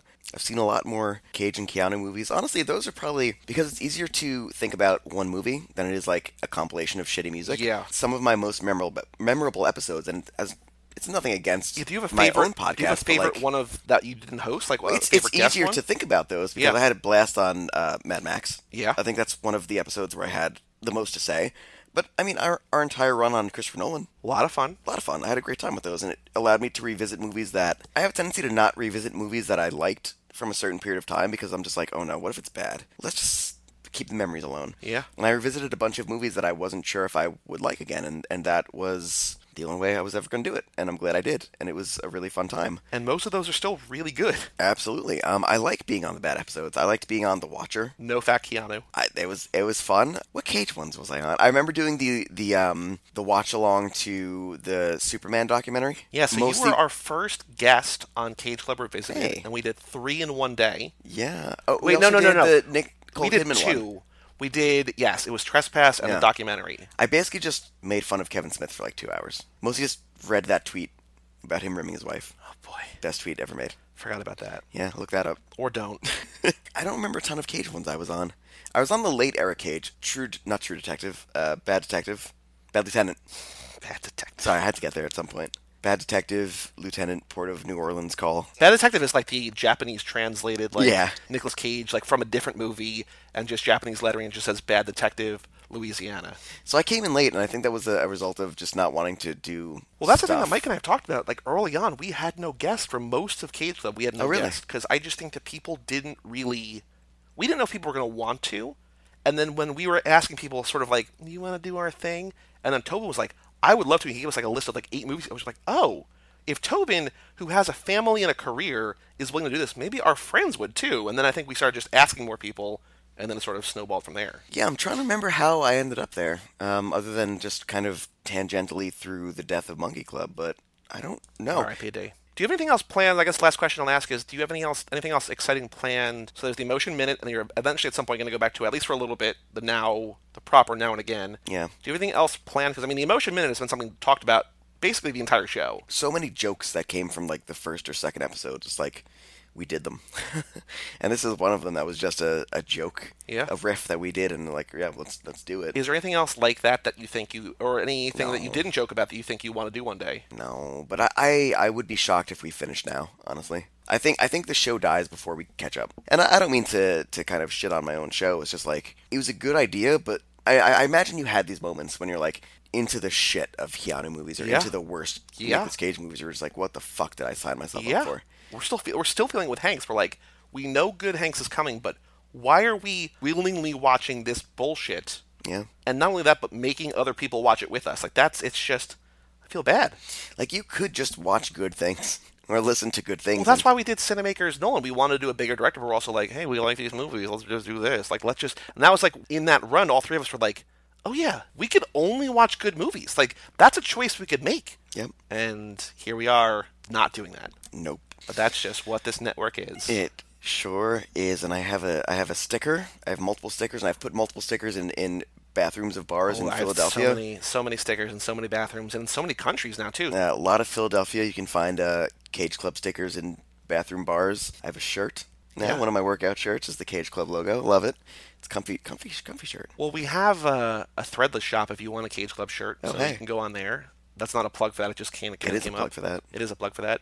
But Chris, thank you for being a part of this weird family. Yeah. Really diversifying your bonds with Wu Tang Financial by doing music, because we were just movies for a while, and then you sort of, from the beginning though, but like opened it up to other things, and that sort of allowed, in a weird way, Extra Podcast, kind of. I don't regret it. Question mark. Hashtag no regrets. No regrets. That's is that how we're ending it? It's you know it's a, it's a good ride. Uh, live your live your life one quarter mile at a time or something. Ooh yeah. Hey. Now and Again comes out on the first of the month and the 15th of the month every month. So even though Chris opened the door into new non movie types of podcasts, the next show that launched was another podcast that followed an actor's filmography from start to finish P.S. I Love Hoffman. The show is hosted by Kyle Reinfried and Brian Rodriguez, two people I had not known before we started the podcast network. They were friends of Mike's, but now I can say they're friends of mine too. Is that corny? I don't care. As we'll talk about, they like the idea of a finite series. And now they're doing what Mike and I were doing with Cage Club Revisited with P.S. I Still Love Hoffman, where they're doing monthly rewatches of some of their favorite Hoffman movies. Kyle and Brian have each started their own new shows, Kyle with Foodie Films and Brian with High School Slumber Party. So we chat about Hoffman, Foodie Films, High School Slumber Party, and more. I'm here now with the Hoff Bros. You are the first ones I'm recording simultaneously, but I feel like it's hard to do one without the other. I don't know about that. We both have our own separate shows now. I'm a little offended. Wait, what? hundred percent. Do you? No. I thought it was just Hoffman. Do I have more? No, I don't You yet. have more ha- episodes, yeah. No, then Hoffman. No. Oh, oh, then no, Hoffman, no, you, no. you're Hoffman is Hoffman's around Hoffman was in- 65. the original one was like s- low 60s, like 62, 63. yeah, without PS, I still. and then you have Even about that. 11 of those. So you're like 70-ish, and you have high 50s. High fifties. Yeah. Yeah. So You're about to. I guess figure- we're still known for the Hoffman thing. Then We Each got month more you're of that. you're gaining two or three on Hoffman, so you'll by the end of the year ish you'll be about tied. Anyway, I don't mind being here with Kyle. eh, You know, because we started the podcast journey together, Yeah. and we'll end it together when uh, on your joint suicide. one. Yes, one of us will murder Got the other dark. one, and then we'll just. So now, Brian, yeah. I have I'm saying to you, I have a surprise for you, and it's also for you too, but it's mostly for Brian. But you and I Why are you- sharing That's this fine because. I don't like surprises. I know from the most recent short order episode of short order sessions of Yes. Footy Films that you are living that yerba mate lifestyle. If you So I have uh, What? some, some yerba mate. Ooh. I've never had this before. Have you had these before? Guayaki, I don't like ethnic drinks. I'm kidding. So not really. But I was at Shoprite last night buying food for my barbecue. Yeah. And I asked the cashier, "Do you have these?" She's like, "I've never seen these before." She's like, "What are they?" I was like, "I don't know." I'm like, "They're a tea of some kind." Yeah. And she's like, "Well, if they're a health thing, I was like, they might be." She's like, "Go check over in the corner." 'cause they have like a health section. So I'm. I have two cans of the Bluephoria and two of the Lemon Elation. He loves the. I love lemon elation. Yeah. Bluephoria is not bad. You wanna bad. try My, Before fa- my favorite color is blue. Go blue. Go bleed blue. Oh, are we gonna like cheers this right Yeah. now? Fuck yeah! I wanted to try both, so you can have the blue. So Hashtag yerba mate lifestyle. This is the yerba mate. Guayaki. yeah, let's open it and then Oh, cheers and then cheers. Did you did you learn the? Yeah. These are not cheap. No. This is a ten dollar bit that I'm doing Wait, right now. what- ten dollars a. No, no, two fifty Oh. each. Two fifty. Okay, each. okay. Cheers. So I'm drinking the lemon elation. I'm drinking the Bluephoria. that sounds I'm- really. I didn't have really my yerba sexual. today, so though I had a lot of cheese doodles at your barbecue. It's kind of mild. This one is at least. So this is like a health drink sort of, but it's also an appetite suppressant. Is that what you're saying? Think of it as as a substitute for coffee. If you think of the taste of coffee, yeah, it's way more mild than coffee. Yeah. Um, I wouldn't necessarily say that. Can I try that one? Yeah, please. Is yours not Want mild? to try this one? I mean, just as far as the, the This is a more mild the blueberry taste from it. This is a more mild flavor, just lemon elation. This is much more. Mi- uh, there's a little. That's like a mild tea. Yeah. This is like a tea with a little bit of blueberry kick at the Yeah. end. This is this, Blueberries is, this are- is the good shit. I'm telling If this is, I mean, it obviously is an organic brand, so I'm assuming like the blueberries are like healthy blueberries, which blueberries are good for you. So. But I knew that I wanted to get Not this because flavoring, you're say. living that yerba mate lifestyle. And. I I'm figured living that yerba mate lifestyle. That's correct. Anything we can do to get you towards a sponsorship with yerba mate is okay in my book. I want to do a shout out right now to Blue Point Brewing. So I Yeah, yeah, yeah. was try- like so on the short order sessions, Mm-hmm. Brian and I were saying how you know we both tried to reach out to them and we didn't hear anything. You know, Brian went the onto the web. beer.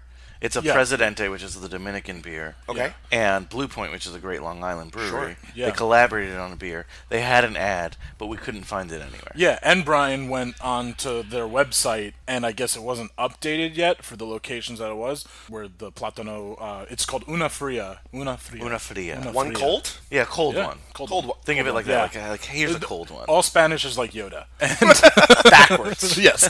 Uh, and so uh, they they get back to me and they say, "Oh, go on to our uh, on our website." And sure enough, I go and I send it to Brian, saying like, "Oh, this place is near your work." Like I didn't see it at first because I put in a, the generic New York City zip code. a random one, yeah. Yeah. Then he looked and it's then it said a bunch of places by him, and he went in. Sure enough, there it is.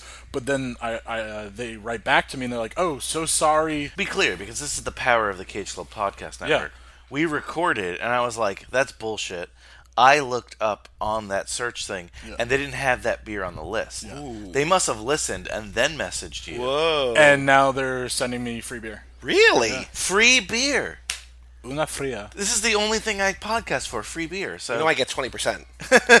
If, I- if one they, of the if, beers. if they had said, I was ho- I was hoping for some reason. This was on, I guess, Wednesday evening or th- early Thursday that they sent that to me, uh-huh. and so I was hoping by some chance maybe Uh-huh. It would have been delivered. And I was no. pla- I was going to bring it. I don't know if you know this, but months ago we got an email to Boyfriend Material about Kyle's episode about the World's End, and that it's just some dude who has like a brewery or some kind of beer, something or other, I didn't know this. and was like, "I know this. I'm telling you. I'm telling you now."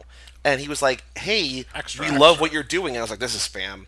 We want to give you money to include a link." And I was like, "Kyle, do you mind if we do this?" And he's like, oh, "No, sure. Just like put the money it to the toward network. the network." So like, it paid for 20 the, it paid for the server, the the hosting, the web domain for the year. But it was just like this like thing about like you know Kyle talks to this guest about World's End and blah blah blah blah blah. Also, if you want a beer, go check out. I was just like, "Oh, okay," and they paid us twenty dollars for it. So that was your World's End guest. no, No, it was no, no, someone this was independent just a together. random- But they uh, found our beer post or whatever, and was just like, hey, Great. it was great. I mean, that's the first time we made money really on the network. So Everything's it's fine. coming So up. Kyle's Kyle. the biggest moneymaker. Oh, for the 100%. You have the thing that I think is the most monetizable and the most like, Everyone loves food. Yeah. yeah, that you, that you can that you can get things from. Just I mean, all the influencers on in, the Facebook that you talk or Instagram that you talk to. Yeah. Guest on Greek Wedding and all those different episodes. Oh, if I was a good businessman, I'm sure I would have had more by now. But uh, Even, but no, but it's true. Even not so much in the podcast, but you have connections that are the best connections anyone could ever have because they give you sustenance to survive. hey, I did. and Uh, as we know, Brian requires sustenance. and I yes. do. Yeah, one of the most. Uh, it's gonna come out soon, within like um, next month at least. One another first cut episode where I highlight people that have achieved a lot in the food industry. Benjamin, one of the owners of Benjamin uh, Steakhouse, I did, did an episode with him. He says like we were talking about uh, porterhouse this whole time. Yeah. He's like, now let's give you one, and this is like a forty-day dry aged porterhouse that costs like you know, up, I'm doing a thumbs up there symbol. an expensive steak. Well, I mean, I An told expensive you steak. that It was delicious. two months ago or whatever, I was in New York with my boss for a meeting, and he brought me in for a meeting. Which is Montenegro. nice of him. And we went out to lunch. They all got salads, and I was like, "Oh, there's a Pat LaFrida burger on the menu. Yeah. I can't not not get that. Pat LaFrida is the man. He's. I said. I think. I uh, again on the short. He order was your sessions, gateway to everything. I think. I, yeah. I mean, I, s- I said like you're the godfather of the network. He's the and he's he the is meat of the meat. and he is the he's, yeah, and he's the he's the godfather of food for me. Like he's and he's just all pretty much every first cut episode that I've recorded or have released already is a ripple effect from him, and he's he's a, he's a great guy. Kyle, what would I have to accomplish to be on a first cut episode? Own my own restaurant? like, would it be own my own restaurant? Um, I think like a food No, truck. well, didn't food well, truck? I mean you- you're. A food truck is yeah, okay? A, f- a food, yeah, a food truck. Like, Well, okay, and I don't mean, like, if no, you're, but I mean, at one point, uh, like this is not like the like your family owned grocery stores, right? Like, the, yeah, but come on. Hey, here's I don't know if there was like if you continue owning chains of grocery stores, yeah, like something I like that. suppose you could be like, "Hey, here's my friend Brian. He's like, you know, gonna be on this episode." I mean, I mean, like as the I mean, there's guy. other people that I've had on uh, regular episodes of foodie films that have achieved That's fine, a I've lot done it. so far. I'm talking about like first the- cut. yeah. What does one have to do to be a first cut guest?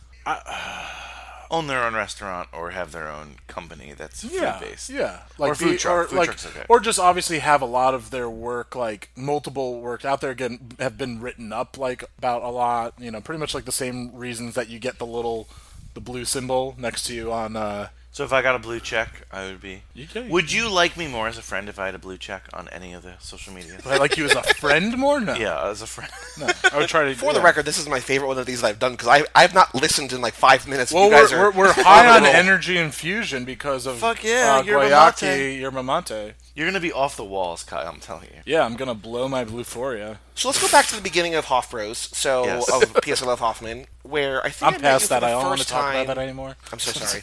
I think I met you guys for the first time. Was it at Rocky that I met you for the Yes. first time? I met you for the first time helping you out with the golden Yes, peach. and I was I had a 103 degree fever that I did not know. I didn't know you met him before I met him. yeah, you did. I did. I didn't really know that it was the same You person. even brought it up to me recently. I Like did? Mike, Mike was just like, "Oh yeah, my friends Kyle No, and. Brian are here." I was like, "Oh, okay, cool." And then I You gave us shirts. And we weren't sitting near one another. But at you Rocky. You're talking about. at Rocky. Yeah. But I had met Kyle like nine months earlier. I didn't know that. because when I had flown up from Austin right before, like, because I moved back in July, but in March I had flown up for my fantasy baseball draft, and Mike and I did the Golden Peaches, and Kyle filmed it, and me and Mike yes. awkwardly did it. Okay. Okay. I didn't realize that. And then that December, I think, was Yeah, it was December. The Rocky Marathon. Longest day of my life. For multiple reasons. I loved it. I love seeing that Rocky Oh, it was great. marathon. I also mean, I blew- would I also want to do it blew again. it that day too. I remember distinctly when uh, we all met. You guys had an argument very quickly about Me and Kyle? something. It was like a thirty-second argument. You said something. We've had a and- lot of and- arguments like and you were like, "That's not fucking true." Like right away. Uh, it must have been one about. Was one this of them. before or after Kyle had stage fright and completely locked up on stage? That's what I meant by I blew it. Yeah, I I've heard remember. I was doing well at the R- Wheelhouse game before. I was standing in front of a crowd. I know that As much I of a always ham get and a turned peacock off, and I I am. shouldn't, but I get turned off when like you guys were so comfortable around Mike, and I didn't really know you guys, and you were just like in this report. I was just like, well, I'm not a part of this and whatever, so I might have been a dick then, but you know. Also, it was probably You were the We're middle so dick. comfortable with Trust Mike me. that we call him Manzi. Yeah, you weren't a dick. Oh, I yeah. think we, I think we were just like we we came up. We're like, hey, what's up, blah blah blah. And you were like, you said something along the lines. You said something sucked, and Kyle was like, that sucked. You, you know, it was something. Honestly. it was very brief. And I was Brian, like, Like a more movie? Like a movie? I, it might have been whatever maybe rocket we had Oh, I just. Along Came Polly. I know you like, but that's a Yeah, while. but I hadn't seen yeah. that then. Yeah. So here's the question for you. I know that I think at that day, because I think you guys started the following April. I want to say that like you had started Hoffman like a couple months after that, because I think Mike had said something to me about like my friends are here, they're thinking about doing a podcast. So now, did you have an idea to do something before Mike and I did Cage and Keanu, or was it because of Mike doing stuff that you guys No, wanted to do? yes, Okay. okay. It's a, it's a, it's like a kind of middle down the road. well, that's what I kind want to of know. Yeah. We're, we're getting to Kyle the and bottom I of this. pretty much every time we talk and hang out, we're doing a podcast. We're just not recording. Yeah, I know Yeah. because I haven't been able to get a word in edgewise here. You guys are talking about whatever you're talking about. Well, you decided to have both of us at the same time. Yeah. I don't know what to tell you. Well, it's better. It's great banter, baby. Oh yeah. I went to Kyle Mike and the Mad Dog. at one point because I had I saw First time, long time. dog dog. I had seen Wait, you're Mike? He is definitely Mike. You are definitely Mad Dog. Don't don't say that you're Mike. No, I'm- There is- I'm a- there is there is no version of the world Excuse where me, you sir. are Francesa. Excuse me, sir. I'm related to Tolly, aka Joe Tollison, who guested a lot on Mike and the Mad Dog. no, he was more Really? he was the update guy. Yeah, that's your uncle. yeah, Um, through marriage. Are The you, talented related, are you wasn't- related to Sweeny Murti? Sweeny. No. Who Mike? Have you seen the clip where Mike falls asleep while I'm talking related to to Baba Booey. Have you seen Yeah. that? of course I have. Oh, it's the best.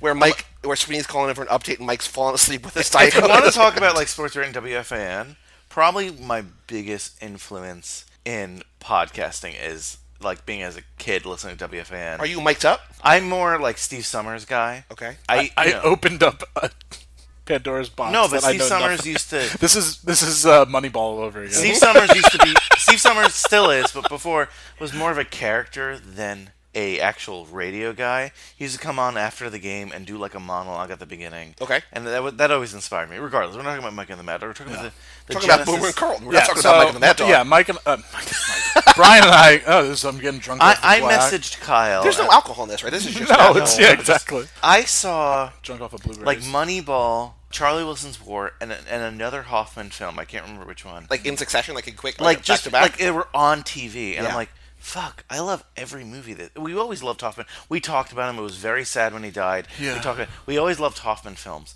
but I remember watching a couple in a row. I'm like, this guy is in a lot of films I really really enjoy. and he was my favorite. Is my favorite. I'd listened to Cage Club. I knew Manzi was on it. We were friends with him. I obviously didn't know you. I'd started listening to a lot A of simpler episodes. time. Especially if you go back to like for the Cage Club Facebook feed, you'll see me commenting just as a fan. Really? A couple times, yeah. Especially on Moonstruck. I commented a couple times on you Moonstruck. love Moonstruck. I love Moonstruck. And I'm like, you know, we could talk about Hoffman films. I said that to you. I'm like, I don't know how to do a podcast. We know our friend Manzi's doing a podcast. First, I remember I said this. I think. I, yeah. I want to do, and you're like, oh, I'd love to be a guest. I'm like, Kyle, no, we should do it together. And you were like, oh, okay. Were let's you do guys it. podcast number six? Because we had Cage originally, and then on, the, Yeah, on April first, Club. 2016, we had Keanu, Zeph, and Monkey Club, and then I think Wistful was before. You. Oh, now now and again. So you were either six or seven with Wistful. We You were right You before- were Wistful early. was right after us. So you we were right, before. So you were six. Okay. We had like three or four episodes before Wistful. okay. Yeah. But yeah, no. At that point, like I had, uh, there's actually uh, shout out to Giancarlo Dinamo. Uh, he is now successful in the Oh my uh, God. in the world of WWE as like a promoter. This guy's my hero. Wait, who's this guy? Giancarlo's a guy. He's from Waldwick, New Jersey. How Same did as you meet him? Through friends, right? Yeah, through my friend Leon, who's guested on PS I Love Hoffman and uh, Foodie Film. He's a guy from Waldwick. We were on originally. Kyle and I went on his podcast when we were doing a movie together. yeah, Okay. he, And I- he ended and at we- 100 we were, like, episodes. ri- Wait, I- you guys were cheating on us before you were with us. Before you even started the network, this guy had a podcast. I'm like, this is You guys were the side piece. We were. I, I was thinking like, this is dumb. What the hell is this? Kyle did a couple podcasts with him. Yeah. Famously, one, One where of he talked about yeah. his like. It's date- called OK Kyle, and it was all like about. About Oh, I've date- heard about this. his dating life, and a Mm-hmm. girl actually like was into him, and then like And messaged then- him, "Hey, I heard and- your episode, and I'm not." Oh, gonna date yes, you I've heard anymore." about this yeah, too. yeah.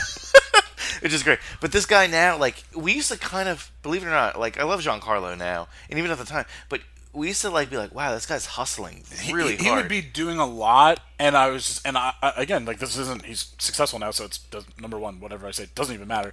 but I would always, I would be like, oh, if he focused on one thing, I feel like he yeah, would because he was like a tornado of yeah. Of, he would have his yeah. I he- don't know. He would have his t- toes in a lot of puddles. and now he That's works for. WWE, making like amazing documentaries Yeah. that people are talking about everywhere. Like fuck, Yeah, like, and this guy was Like- podcasting before you were even podcasting. Think about that. Well, I was doing sports for starters back in 2012. Yeah, he was. Do- yeah, he was doing it. Yeah. So, He was, okay, his- probably his- 2010, right? Was, his, 2010. his was called Pop Cultivation. Pop so you should still check it out. So here's a guys. story for you guys. I don't know if you know this, but you know, I, I don't know. I, th- I think you know that I met Joe 2 through Halo 2, right? Yes. Like, you know that. So I met Joe 2 playing Halo 2 Oh back wow. in 2005. Didn't know that. I was playing with a friend who lived in New Jersey that I'd never met, and Joe and his friends came into a room. And our goal in Halo 2 was that we were good at the game, but we were not great, and we wanted to just basically play games with people who were fun to play with, who were pretty good, that we could, you know, win, but also not be too serious about it, whatever. The friend that I was playing with before I met them was this kid who lived down in Ocean County, and he was like, you and I should start a podcast about Harry Potter. This is 2005, mind you. Like, a podcast I think had That's just started. and I. Yeah, podcast has just started. they yeah. just started, and I was like, I was That's like, I was like, who the fuck would want to listen to you and me talk about Harry Potter? He's like, I don't know. I was like, this is dumb. And then f- flash forward, you know, 14 years later, I spend 20 hours a week doing this bullshit. You know what I mean? Like, I had, I could have, I could have had the Harry Potter Call- you just called podcast. your empire 100%. bullshit. Yeah, a little bit. It's not the best kind of. But I bullshit, know though. what you but like, mean. I, if, if I had had a Harry Potter podcast, then like just by the fact that there were probably Yes. 200 podcasts as Yeah. opposed to three quarters of a 800,000, million, yeah. yeah, You would have had the Harry Potter Yeah. Yeah. podcast. I could have been. You would have talking gone to Potter J.K. World. Rowling could have been at this barbecue. Hind, hind, hindsight. J.K. Rowling would be at this barbecue, but instead the barbecue would be at your mansion somewhere. And someone wouldn't confuse Dan Fogler with uh, Daniel Radcliffe. with no the other Josh Gad. Josh Gad, because they would both be there, and Yeah. people would see their facial structure and be like, "They are different people." They're different. Yeah. So you guys, did you have an idea to do Hoffman before? I guess the question I asked you a while ago that you didn't answer. Did you have the question to do Hoffman before Cage Club, or like did you no, like you guys doing a podcast not before on Cage Club? Yeah, you guys doing a podcast on an actor. You sort of were like, oh, we can do this kind of thing. and we also and also he so he saw like a bunch in a row. He's like my he obviously we both Not on love purpose. No, and we both we both love him, but like I yeah I fuck you know he's my end all be all favorite actor. But and something we talked about for sure. yeah, and something we definitely talked about. And then obviously very sad and a horrible thing that he passed away. But we did kind of like the idea that there were a finite amount of episodes. yeah, I don't know what you thought you were doing, giving us the yerba mate. But at seven thirty at night, at eight o'clock at night. we're not gonna we're not gonna stop Talk talking. about wrestling, little Ric Flair here, baby. So, do you two have a favorite episode of Hoffman that you did together? Woo, That's tough. That's tough. Favorite Hoffman. Favorite, so favorite episode versus obviously I like um, first my mind goes to like a favorite movie, but a favorite episode. I still as much as it, it was as chaotic as the twisters in the movie. I really do love the twister episode. That was fun. That was fun. Um, But I think even us talking, It's funny, Joey. Like I think you'd appreciate this from doing so many episodes. I'd almost have to see a list. Hoffman was something that it was our first podcast together. I love it. Yeah, I know you love it. It was our first foray. I feel like we only got strong in it, like completely confident. Yeah, in the last, last like- ten films. Yeah. which I wish we had that like confidence going into it in the entire run. Guys, if you're listening, definitely listen to Hoffman. You're probably not going to notice what we. well, that's noticed. the thing. Like you know, Mike and I did so many episodes of Cage Club before we knew how to like record properly. You know what I mean? Like, I'm proud of the stuff we did because I think it was passionate and it was interesting. But it's also like, oh, this sounds like shit. I just remember audio quality wise. Absolutely, no, no, no. I get it. I remember being But just even thinking pattern of the when- first Hunger Games with Kara. Yeah. we finally like with her. We'd done one episode with her, but we got on such like a a roll. Shout chemi- out Patch Adams. Yes, we got on such a roll chemistry rise wise recording that episode that it was like, oh, this is how you do a podcast, and that Yeah. was one of his last films. Yeah, But then uh, that propelled you into your new projects, into high school. No, Summer and- Party and and then Brian yeah. said, "Fuck off! I don't want to record." That is with not true. anymore." That is not true. Oh, he, no, he said, "Screw you." No, no, no.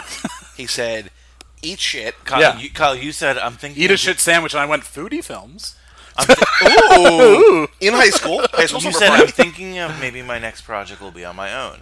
And I said that? Yeah, you said that to me. Yeah, I feel like Kyle had the idea for his first, and then Brian was like, No, no, no, no, no. Definitely not foodie. No, no, no. Fest. You had the oh. idea to go solo first. I really no. We had, so we had ideas to. Yeah, no, we no. do have ideas for. We had other- ideas for sequel podcasts. Yeah. But you said I kind of want to do a solo project. That's what you said to me. You Really? did before. Yeah, before I did. And I'm like, I was like, oh, I wasn't hurt by it because whatever. You know, you want to. No, I know, but like, I mean, it just that I don't know. you didn't know what you were. You're more doing, creative than me. That just sounds like I just always accredited you to wanting to. No, be, you know, this is between us and everyone who listens to this last episode. Do you really think I was going to be like, oh, okay, let me let me edit for all these hours and stuff? No, you said you want to do your separate thing. Yeah. No, Uh, we would still do our same, our uh, another project maybe together. Yeah. You said you wanted to maybe expand to do your separate thing. And I said, okay, cool. Okay. What could I do as my separate thing? Oh, okay. And I thought of High And School then- Slumber yeah. Party. and then you started before me. and I Three- got it off the ground first because three or four months I'm not as much yeah. of a natural procrastinator as you. which were both bad, but I'm, just just joking. horrible. and I've had to whip you guys into shape and be like, hey. That's why I joined Weight Watchers. no, no, no. So we've done through a thousand episodes. Do you have anything exciting planned for the next thousand? Anything that you want to look forward to? What's your dream? Who's your dream guest for your show? And who's your dream guest for your show? And that's the last question we can end on. Do you have a dream, like a chef or somebody? Jon Favreau. Okay, Jon Favreau, hands down. Jon Favreau. chef, the Chef, the director. But there's a Netflix show coming out called oh yeah, I saw that Yeah. on your feed. Yeah, yeah, yeah. And Chef Roy Choi, shout out to him. He's awesome. He was like the food, like he trained Jon Favreau. He was on set, like you know, he was like kind of like the not the stylist, but like just uh, I don't know exactly what name to give him. The point being, there they formed a really good friendship, and now they're making like a food traveling show. you know, honestly, so. if Jon Favreau was on a press tour for his thing, you could like that's the time to get him. Be Yeah. like, No, I- I have a food podcast. I have this empire. Yeah. What about you? Do you have a ideal? I mean, I guess Cusack. Yes, John Cusack would just. If John Cusack's like, I'm coming on your show, but you have to end it at this episode. Yeah. And you can never podcast again. Done. Whatever. Wow. Okay. Wow. I'll do something else with my life. That's okay. Cool. John Cusack. I'd love to have Molly Ringwald. I've met her at a book signing. She's very nice, but If he was alive, I would have said Anthony Bourdain. Sure. yeah. Which uh, shout out uh, uh, June 25th is gonna be like a national, actually kind of global uh, Anthony Bourdain day. like ever.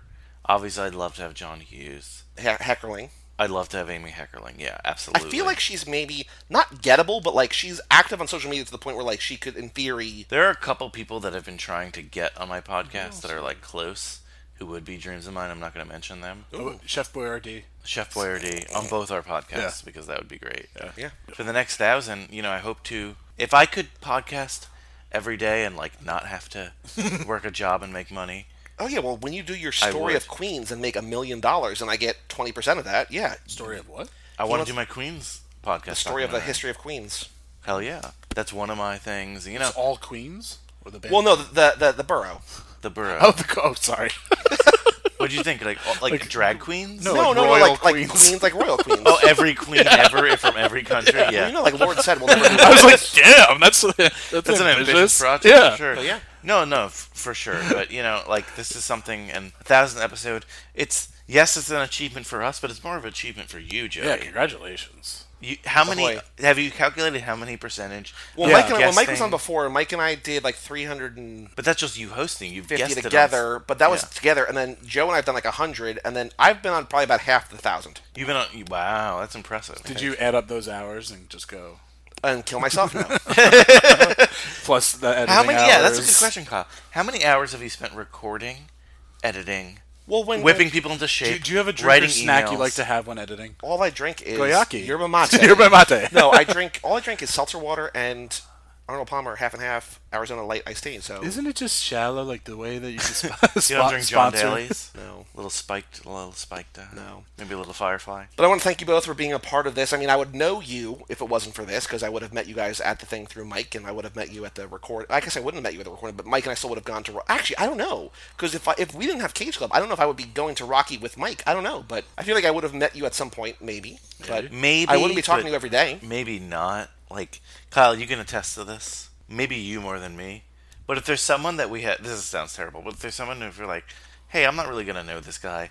I don't think we're gonna be like, hey, what's up, man? How's it going? We might have shook hands and never talked again. Sure. But thank you both for being a part of this. Here's to the next thousand. Yes. And Hell yeah. to the free beer that we will all get because of Kyle's connections. Absolutely. Yerba mate, cheers! Give me free yerba and Remember, there's more to cut.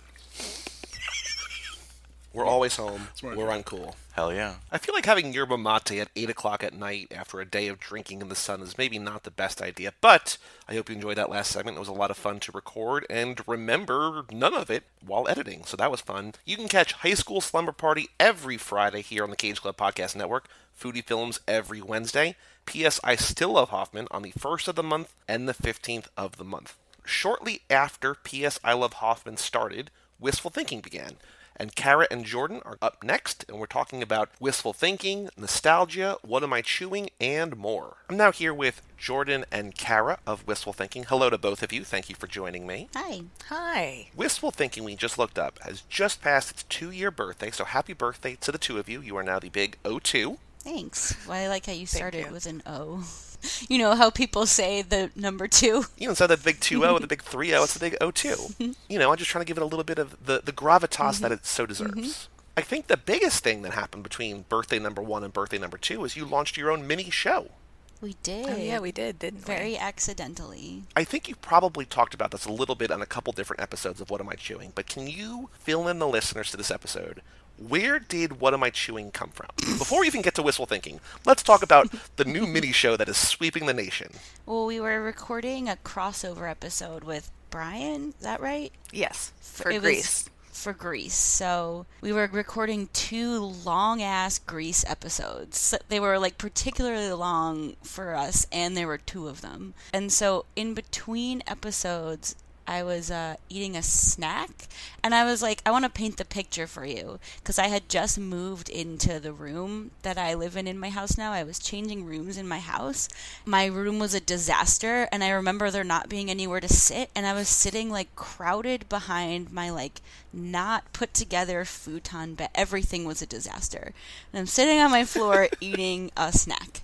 It turned into a a game somehow where I was like, "Oh, I bet you can't guess what I'm chewing." And so we started to play the game, Kara and Brian and I, and they kind of guessed it eventually, but it was so much I li- like I liked it a lot. So I was like, "Huh, maybe this is a thing. Like why didn't we hit record on that?" I don't know. Is that what happened, Kara? More or less. I personally recall saying, "Hey, do you guys want to guess what I'm chewing?" That may or may not have happened.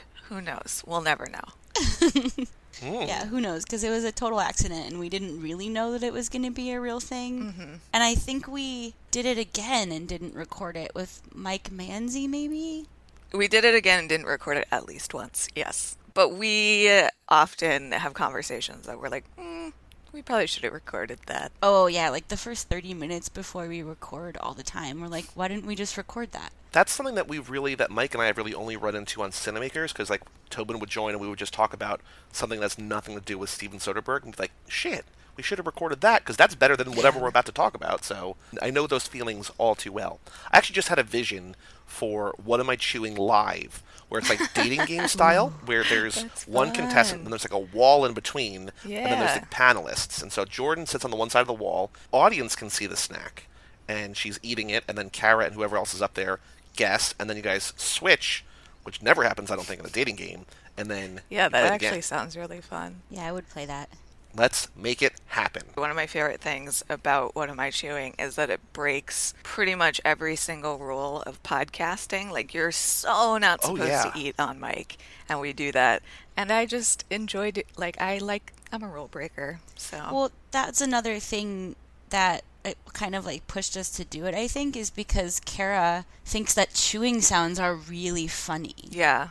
oh, I forgot about I actually forgot because now I don't know if I find them as funny. It's not so much chewing sounds in general, it's disembodied chewing sounds. when you just hear somebody chewing and you don't see them. I don't know. For some reason, that's funny to me. But yeah, it's a weird little show. Well, I like it, and it fills in the nice. Your show is one of the wistful thinking now in general is one of the only shows that has had like a scheduling change on the calendar. Because when we rolled out Cage Club Revisited, we kind of went from or twice a month, I think, for a little while, and then after maybe about six months or so, I was like, like, hey, let's do uh, bi-weekly. So we're going to sort of alternate these. So I like that. What am I chewing? Kind of fills in the gap between Wistful and Wistful. There's like a always something. So whether you're chewing something or talking about something, you're always releasing that sweet, sweet content. Sometimes literally sweet, sweet. Ooh, Often. sometimes savory. But usually sweet. So now, where did the idea for wistful thinking come from? Because we had done, we had been podcasting for almost two years. Like Cage Club was almost two years before you you two got the ball rolling, and we had sort of been quote unquote a network for a little bit over a year. But where did wistful come from? What was the idea? Who do you remember? Which one of you had the idea for that? Where did that all start? Well, we were both bugging you to do, like, to cover a woman on one of your podcasts because you had done Cage, you'd done Keanu. And uh, we had both been like, hey, you should do a woman next. And then the, you were like, no, no, no, you should have a podcast. And we were both like, no, no, no. and then, like, on the same day, we both came to you with ideas. And then you were like, you two should have a podcast together. Oh right, one Except for they her were and two- one for her. They were two Yeah. completely different podcasts because I had been also coming to you being like, you got to do a woman, you got to do a woman, and you're like, no, you do it. But there was just nobody that I felt like strongly enough about to put the work in to do it, and that's still pretty true. But I was sitting in my car one day, and a Backstreet Boys song came on, and it was the one that goes, I don't know who you are. Where you're from, so care what I, you did. I guess it's called that "As Long as You Love Me." Indeed Oh, yeah, is. okay. That song came on, and I was listening to the lyrics, and I was like, "Yo, that's messed up." Like the lyrics were really weird, and I was like, "Wait a second, how much other stuff is like that?" Oh my god, And you so- guys, so much other stuff. yeah, yeah. And I knew like immediately. And I think there was another thing that happened like the same day or the next day. There was, um, I think it was. Do you remember that Katie Holmes movie, Teaching Miss Tingle? Was she mm-hmm. in Teaching Miss Tingle or Disturbing Behavior? I can't remember. Ooh, I'm not sure. It was One one, of of those. those. And that was on TV and I was like, "Huh, that's another one. This seems weird." And so like I knew right away that I felt strongly enough about it to like investigate that because I knew that other people would have stuff like that too that they wanted to look at. And so that's what I wanted to make. And I was like, let's do a Sandra Bullock podcast. Which I'm so glad that we didn't do. We would have had to watch so many bad movies. Well, that's the whole thing. That's that, that's what Mike and I have learned, and kind of that's why Too Fast, Too Forever is our favorite thing that I do because we have eight movies, and for the most part, we love them all, and we never have a bad movie to watch, mm. which is important. Mm-hmm. Do either of you or do both of you have a favorite episode? Not necessarily like the favorite movie that you watch, but do you have an episode that you remember recording that you really enjoy? Like if someone's listening to this who has never heard your show before, what episode do each of you think they should go back and check out? I'm so curious if Jordan has the same answer as me. I wish we could do it without us hearing each other Can first. you can you both Facebook message me your answer and I'll see if it's the same or different? I I have to look back at the list. I have a few, I think. While you look back at the list, I'll talk to Kara for a second. Because Kara, you have an answer in mind. Yeah, I have a I have Okay. a gut answer which wouldn't necessarily hold up under scrutiny. Okay. You know, if I were to look at the list, I'm not sure that it would still be my answer. And Jordan, your answer cannot just be the gif of Leonardo DiCaprio chewing his cigarette. Like it could be the Titanic episode, but it can't be that gif. Okay. Well, the But, you know, Titanic I- episode is one of my favorites, but it's not number one. I showed that gift to someone yesterday and they liked it. So Of course they did because it's perfect. That might be my favorite. I'm trying to think of what my favorite one that I recorded with you two is. That might be it. I also liked our Olympic countdown. Oh, yeah, that was the one fun. where I was a guest co-host. I was not just a guest, but I was a guest co-host because Jordan, you couldn't record for some reason. my computer was broken. Oh right. It Was just, that, what did we do there? Was died. that Ace? That was the cutting edge. Yeah. yes toe pick. Which I'm still so sad that you missed that one, Jordan, because that's one of my faves. Well, you have to revisit it. Jordan, you have an answer yet or not yet? I'm just going over the list to make sure that this is actually my answer. Okay, so as you think about that, so now, Kara, in the last, say, four months, you and Jordan have rolled out two kind of new ish concepts. You've done the Megamix episodes. Mm-hmm. I, I guess they're kind of intertwined in a way sometimes. There's like the Megamix episodes, and there's also the like month long dedicated to a specific actor, specifically Jim Carrey, Adam Sandler, 90s dudes to see if they're funny, if they hold up, whatever. But we're done with that. I Oh, hope. forever. I hope so. Okay. I don't know. I can't speak for Jordan, but I'm done with you that. You liked Billy Madison and you liked Jim Carrey month. Yeah. You know, we went into this again with a hypothesis of like a few different things, actually. Uh, and it's been interesting to explore it, but I cannot watch another one of those movies or I might die. Well, I hope you don't die. So the question I was going to ask you, Kara, is do you have anything else, any kind of like teaser, sneak previews that of new kind of formats that aren't just like as much as fun as I had? Okay, Jordan gave me her answer. You have different answers, Oh. but there is one thing in common with them. They both start with the letter W. Okay. Jordan, That's can you guess what Kara's is? Interesting. And Kara, can you guess with what Jordan's is? W. They both start with W. The only other one I can think of is Waterworld. Yeah. Ding, ding, ding, ding. Yes. So Kara's favorite is Oh, Waterworld. Wayne's World. Oh, really? No, I was I was reading off other W movies. Oh, okay. Sorry. I was Wayne's World. No, no, no. Kara, can you remember? I didn't even remember that you guys recorded this one. Like this is this is an early one. My reason is very Early one. specific. Okay, but do you remember, or can you think of another W? I have to go, go back and look because I have no well, then, idea. then that's cheating. You're just looking for W's. Jordan, what, what's your answer? Reveal your answer, please. Wishbone. Oh yeah. Also an episode with Brian Rodriguez of High School Slumber Party. So Jordan, why do you love Wishbone? And then Kara, why do you love Waterworld? Well, Wishbone was like just a really. It's the only time I've had an experience like I had on our podcast. I think, like we've watched a few things that I had never seen before. Most stuff that we've been through, I had like some kind of experience with. I had never even heard of Wishbone. It was just Really? like I totally skipped it when I was a kid. I don't Wow, know. why. okay. I was just so mad at Joe. Who is the main Who's human the main character, character, on the show? Wishbone? Not the titular Wishbone. Mm-hmm. It was the one like kids thing that we went back and watched that I had never seen as a kid, and I just remember having really strong feelings about it. All right. And Kara, why do you love Waterworld? It's just such a ridiculous movie, and it holds such a a wonderful uh, spot in my heart.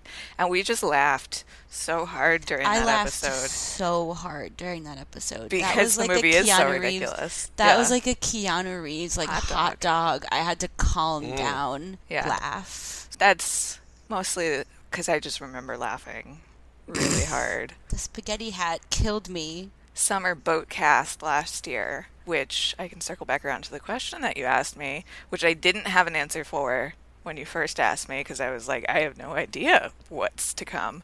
But Jordan and I have been talking about doing camp movies this summer. Oh, well, I was going to say that fans, me, are clamoring for a return to Boatcast. Oh, well, I'm always clamoring for a return to Boatcast. We can return to Boatcast at any time. And what was Um, the news recently that they're either putting out a new cut of Waterworld or maybe they're just releasing it on 4K? But there's something, there's Oh, some new there? version of something that's coming out. I and I know. feel like just how Brian is going to do every year 16 candles to mark the one year anniversary. I think, unless it kills you two, which I don't want to have happen, every do year you should Waterworld watch every year? Waterworld God, once a year. So Absolutely. bad. I don't want to watch it again. It's just so long and so It bad. is. Yeah. It's it's too long, but it's so ridiculous, and I love it so much. So you're doing summer camp movies. Is that starting this month in June? Maybe. Or are you not sure yet? well, not the thing is, sure.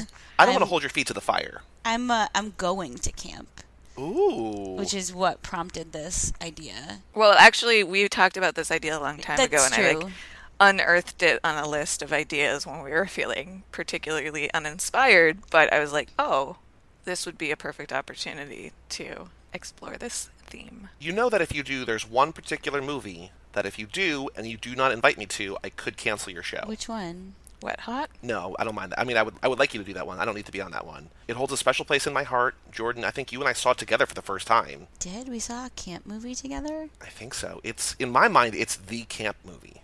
I don't know. I don't know. Let's see. camp- Angela. Oh, obviously. What? Did we see it together for the first time? Because actually, I was talking this weekend at my barbecue. Larson was over, and we were talking about those movies because he said that you, back when we were watching a movie or two every week at Larson's house in college, you had had us watch Sleepaway Camp 3 first. No. And then- that's wrong. Well, that's what he said. I'm going to tell this story. That's wrong. So you asked. So you asked the question, but you have the actual answer. You were just quizzing me.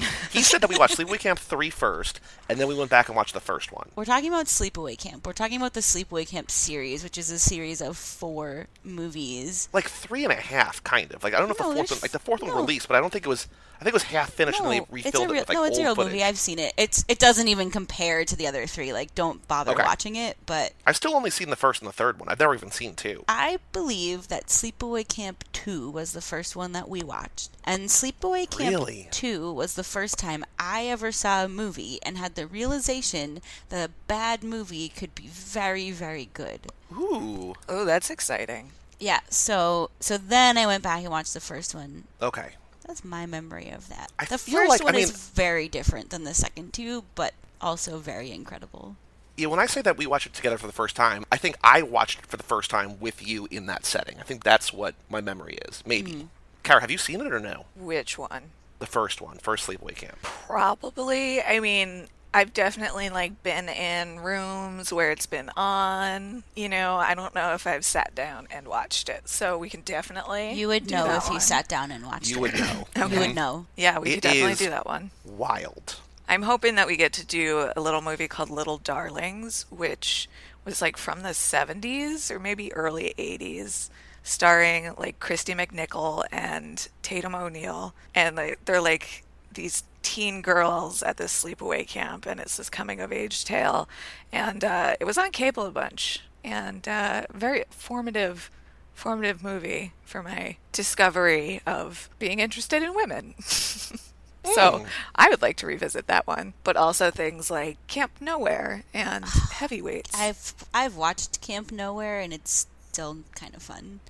Heavyweights Oh, I'm I would sure like it to is. watch also. yeah, Well, it sounds like summer camp is going to be a more fun theme. I, I, the idea of Boatcast is great. I feel like the actual way that Boatcast turned out Which disappointed is not both that of you many in different good ways. boat movies. I beg to differ, but Joey, that it's it's the ultimate metaphor for sailing. It sounds like it's going to be so fun, hmm. and then you get out on the water and everything is chaotic, and a storm rolls in, and you're like, "Why did we do this?" And that's that's why I love boats. But also to me, I mean, I guess I like camping, but I was to me always like the idea of camping is better than actually going out there and being like, I have to build my house. Here's the best of luck to summer camp movies whenever they may happen, and whatever else comes for Wistful Thinking over the years to come, however long you choose to do this for. Every other Thur- actually every Thursday, Wistful Thinking and What Am I Chewing alternating.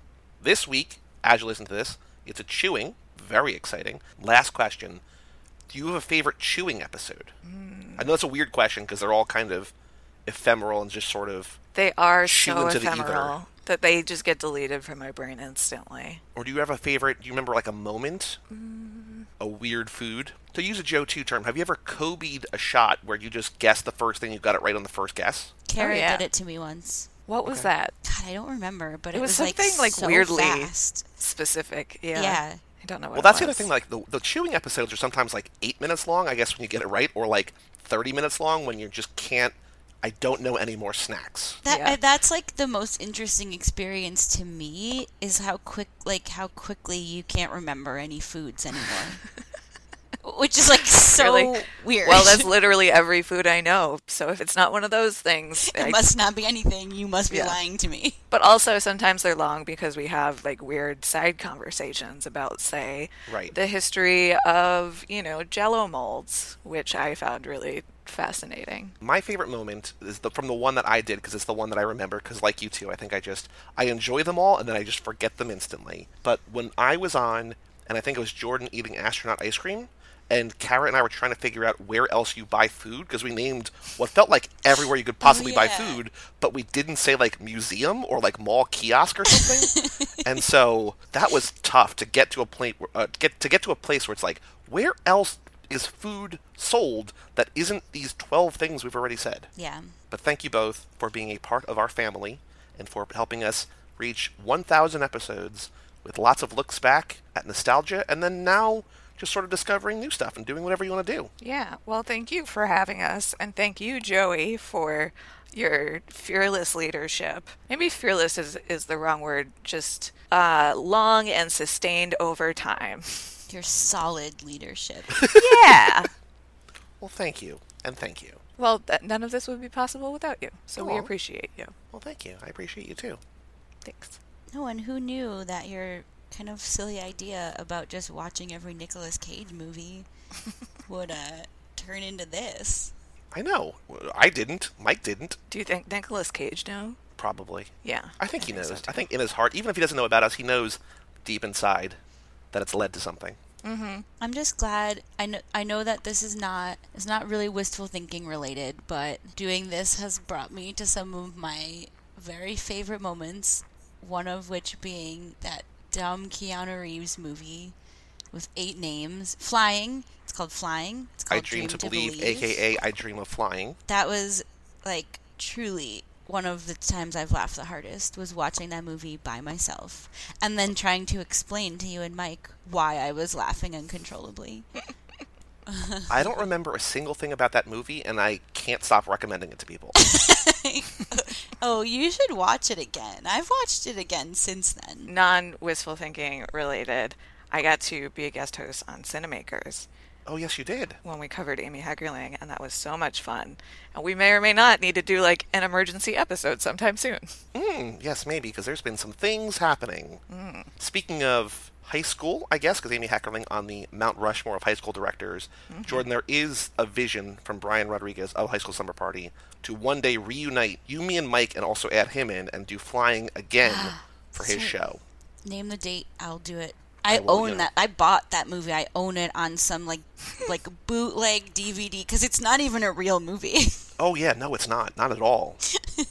but thank you both. Uh, I look forward to talking about flying again and more Amy Heckerling and whatever else comes. Yeah, thanks. How do we land this thing? I really love wistful thinking because number one, I feel like we don't have enough female voices on the network, and as you may have noticed, Kara and Jordan, the first ladies that I've talked to for this episode. I'm really happy that Lindsay Gibb and Rekha Tulsarum started Winona Forever, and I'm really glad that in our next segment you'll hear from Aislinn Addington, who has two shows of her own here on the network. But wait, I'm not done talking about wistful thinking. When the Me Too stuff was happening, they did a really kind of powerful, special, insightful episode that didn't at all fit in with the way that they were doing the show, but at the same time fit exactly in with how they were doing the show. And I think that's one of the most important things that we've ever done as a network because I think that they took something that mattered to everyone that people were just trying to make sense of and put their own spin on it and sort of framed it within the context of what they do and who they are and who we all are. And so I think that was really cool and really special. You can hear new episodes of Wistful Thinking every Thursday. They alternate Wistful Thinking with What Am I Chewing? So every Thursday, new content, new sweet, sweet, or savory content from Kara and Jordan over on the Wistful Thinking feed. In this time, before we get to the next segment, there's a couple other shows that we have not really talked about, we've not called out specially. Mike and I did all his movies. We covered all 30 of Shia LaBeouf's movies. We did it in the same order that Shia did when he did that art installation in New York a couple years ago, all my movies. And we had a weird kind of release schedule for that. We did one release a day every day for 30 days. And the coolest, the funnest, the best part about that was that the first movie he watched was this movie called Man Down. And this was a movie that was not out yet, that we had no way to get. It was not on VOD, it was not in theaters, and somehow miraculously, with like four days left before the thing was about to end, Man Down hit theaters. And Mike and I went to go see it. I was literally the only person in my theater. No one saw this movie. We were able to record an episode quickly and end our run with that. So that was super cool. I really liked all his movies. I think Shia is great. Mike and I both really love Shia. Mike and I also started, and I think we mentioned this in the Wistful thing, Mike and I started Cage Club Revisited, and this is where Mike and I would go back and do our commentary episodes on Nicolas Cage movies. So we start with the best of times, and this month we're going to be releasing our 50th Cage Club Revisited. A couple months after Wistful Thinking, Mike and I launched Cinemakers, where we followed sort of different seasons, director at a time. We started with Soderbergh, Steven Soderbergh, with Tobin Addington of the Contenders podcast. We went through all of his movies. We actually just released the most recent episode about Steven Soderbergh. We covered every Christopher Nolan movie, which Chris Podcast talked about when I spoke to him earlier. We covered every Amy Heckerling movie, which Kara just mentioned. And we also released a couple of different episodes of one offs about the RKSS Collective and Fede Alvarez and Matt Stewart's. And I think it's cool, like a little different, that we don't normally cover two movies in a single episode, but Cinemakers allowed us to do that. Mike and I also released after we had finished Keanu. We the next actor that we chose was Charlize Theron. We decided that we were going to do Ben Affleck, and then some stuff happened. We weren't. We didn't really feel comfortable doing a podcast all about him, and so we wanted to cover a, a woman's filmography instead. So we asked our friends who are guests on the show, and overwhelmingly Charlize Theron won. And while she's been in a ton of not great movies and it really kind of made us look at the plight of an actress, even one as mainstream and as powerful and as popular as Charlize. There's some really good stuff in there that I was really glad that we watched. And we finished that up sometime last year, and then that eventually led to the Tom Tom Club, which we're doing now. Also, that same day that Watch the Theron came out, Too Fast, Too Forever launched. So you heard me and Joe talk about it earlier. And that same month, we also launched Magic Mike's and Boyfriend Material. We're now almost caught up all the way. We're now in February 2018, and this is when a little show called The Contenders began. And Tobin Addington, who was, I don't know if we have the proper framing for this on this show, but Tobin Addington was a film professor of ours, of Mike and mine, and anybody else who took film classes at Ramapo. And Tobin was just one of the best teachers I've ever had, just super fun and super smart and personable. Loved talking about movies. And I think, you know, Mike, I, I mentioned it a couple times, I think, in this episode already. Tobin really kind of legitimized what we were doing by being like, oh, I want to talk about these movies with you. And so that was super cool. And we had him on last year, February of last year. He and his sister, Aislinn Addington, launched The Contenders, which is a look at fearless women in front of and behind the camera. So Tobin couldn't make this, this recording just because of schedules didn't quite align, but I did manage to get Aislinn Addington on the horn, on the proverbial horn. So she talked about the contenders and also her newest show, which is our newest show, Why Aren't We All, which launched three months ago in March of this year. So here's a segment with me and Aislinn talking about the contenders and why aren't we all. Well, hello, Aislinn. You are here representing both Addington siblings on this very special thousandth episode. Shout out to Tobin, who's not here, but welcome to whatever this is going to be. Thank you so much for having us, slash me as the representative of us. You are, I mean, by default now, my favorite Addington. I mean, not that you were. There's there's a lot. There's the, the rankings. We were talking about this recently, weren't we? Or no? I mean, we've talked about it. the The race has always been pretty tight. Your mom made me lots of delicious food when I stayed with her that one night when I was driving cross country. Yeah. That was before I knew. I think I maybe knew you existed, but I didn't know you. Correct. You know, Tobin was one of my favorite teachers to the point where some security system question somewhere.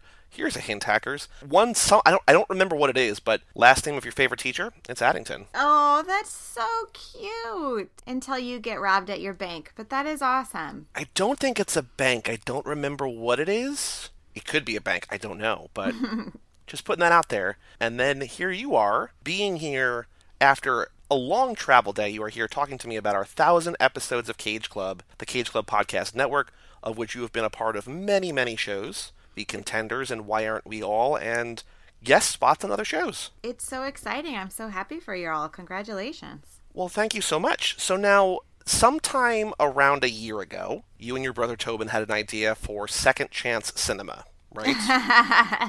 yes, I mean that's that's 2 years ago. Yeah. the way that I'm able to mark time for that, I should have thought about it, is that shortly after that didn't really happen, Real Bad came out, and they've been around for like 85 weeks. So it's right in that sort of year and a half, two year sort of window. It's not that it didn't happen. We were developing it and we had a list of films and we had some segment ideas and that's when Real Bad happened. Oh, so they just scooped you. They did. They full on scooped us, but that's okay because that helped us, you know, transitioned our path. It was the, the catalyst to shift our focus to the contenders. I'm just very glad that finally, after close to 40 episodes of The Contenders, I'm going to be able to talk about the movie that I originally had signed up for for Second Chance Cinema. Different context altogether, Oh, but that's fun. Jupiter Ascending. Spoilers, but Jupiter Ascending, finally. And I am about to start watching it. Oh, it's wonderful. I, I mean, I don't want to bias you, but I love it. I adore it. Well, it's a um, it's going to be a two parter because I felt like it's it's too much for one night. So um, we're gonna watch you know the first act probably tonight, and then the the second two thirds tomorrow, and then we record on Tuesday. So Very exciting. So there's a sneak peek on what's coming out next week on The Contenders. I know that Tobin had been a guest on Cage Club a bunch, and I don't remember at what point, but I think we were either doing Keanu or maybe done with Keanu, and he had been on some of those as well. But where did the idea for first Second Chance Cinema come from? Was that just something that he was like, hey, I've done this with Mike and Joey and it's pretty fun and I think that we should do it too? Or how did the idea for doing a podcast in Sure. general start? How did the idea for Second Chance come around and then the contender? So sort of a three part question. we had thought about doing a podcast many many years before. So I'm gonna say based on markers in my life, let's say seven years ago. Wow. Okay. and we recorded one episode of it. Ooh. Do you In still have that fact- recording? I have no idea, but I think our lawyers would have to discuss it before it was released. that's why I have the Blue Snowball microphone because way back then, that's what Tobin said we should have. So we got those and we recorded an episode. And then Okay. it didn't really go anywhere. I don't think it was very good. What was it about? It was still, it had some gender stuff and some entertainment stuff, but it wasn't like, it wasn't about a specific movie. I think it was going to be more topics based. Okay. I did a rant about how people don't understand sociology, Oh. which is fun. Um, but no one cares. so, and, and no one still understands it. So that was, yeah, like I said, very long ago. And then, I mean, I'm going to tell my version because I'm the one who's here.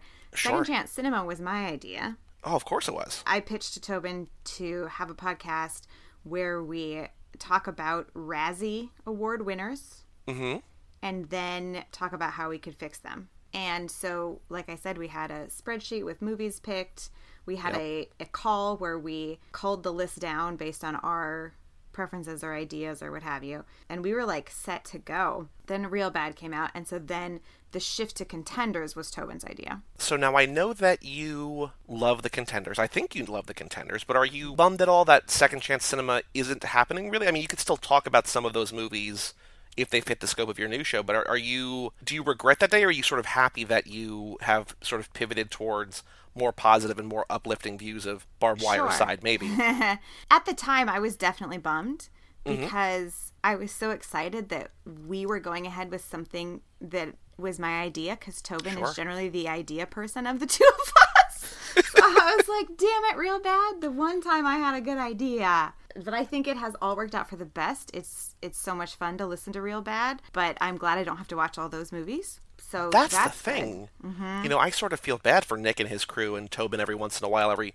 maybe 10 or 15 episodes or so, because they just have to watch terror. Like, you know, we go through stretches where, like, Tom Hanks is in a bunch of bad movies in a row, or Keanu or Charlize, but their whole thing is that explicitly. And I'm like, Right. I can't, I can't imagine. And also, I think for me, I would have gotten tired of either myself or Tobin thinking that we knew how to fix something. You know what I mean? Like, who am I to tell anyone? Right. Yeah, yeah, yeah. better? I, I, I'm really happy with with how things all played out. So now, where did the idea for your limited series run? Why aren't we all come from? Because you you said a while ago you were like, I want to do a six, I want to do like a mini series, a six episode thing. We are now 4 We're, Mm-hmm. Four we're through four of them, right? Yep. We're sort of nearing the end of the first season. But where did that idea come from? Did, was that something that you wanted to do always, or is that something that you're like, I Mm-hmm. think I could do a little bit more, or something different, or something not really media focused, although it can be, because of course, if it was up to you, we would all be watching Bravo. What I really like about your questions, Joey, is they are at once open ended and multiple choice. So here's the thing. So I went to school for journalism, and Oh, I gotcha. Okay. think that I'm good at asking questions. But still, even after a thousand episodes, of which I've been on like 500 of them, I don't know when to stop the question. Sure. Yeah, and that that's hard as a as a qualitative researcher. That's a, a skill that I've had to develop as well. A little bit of all of those things, and also not. I did not want to do my own thing since the beginning. Again, why would anyone want to listen to me? But I had enjoyed so much of doing the podcast with Tobin and guesting on other ones. Mm-hmm. And that sort of made me feel more confident about it. I also secretly um, would love my own talk show. Like that's that's my secret life. Oh, I would love that. Thank you. Uh, I hope so. what had happened was, uh, it was last summer that I, I guess, sort of thought of this particular thing. The November before last summer, I got to go see uh, Mr. Joe Biden speak. I'm not saying I want him to be the president, and that's a different conversation. But I do love me some Joey B. And I got to the theater, sat there, the lights went out, and I started sobbing.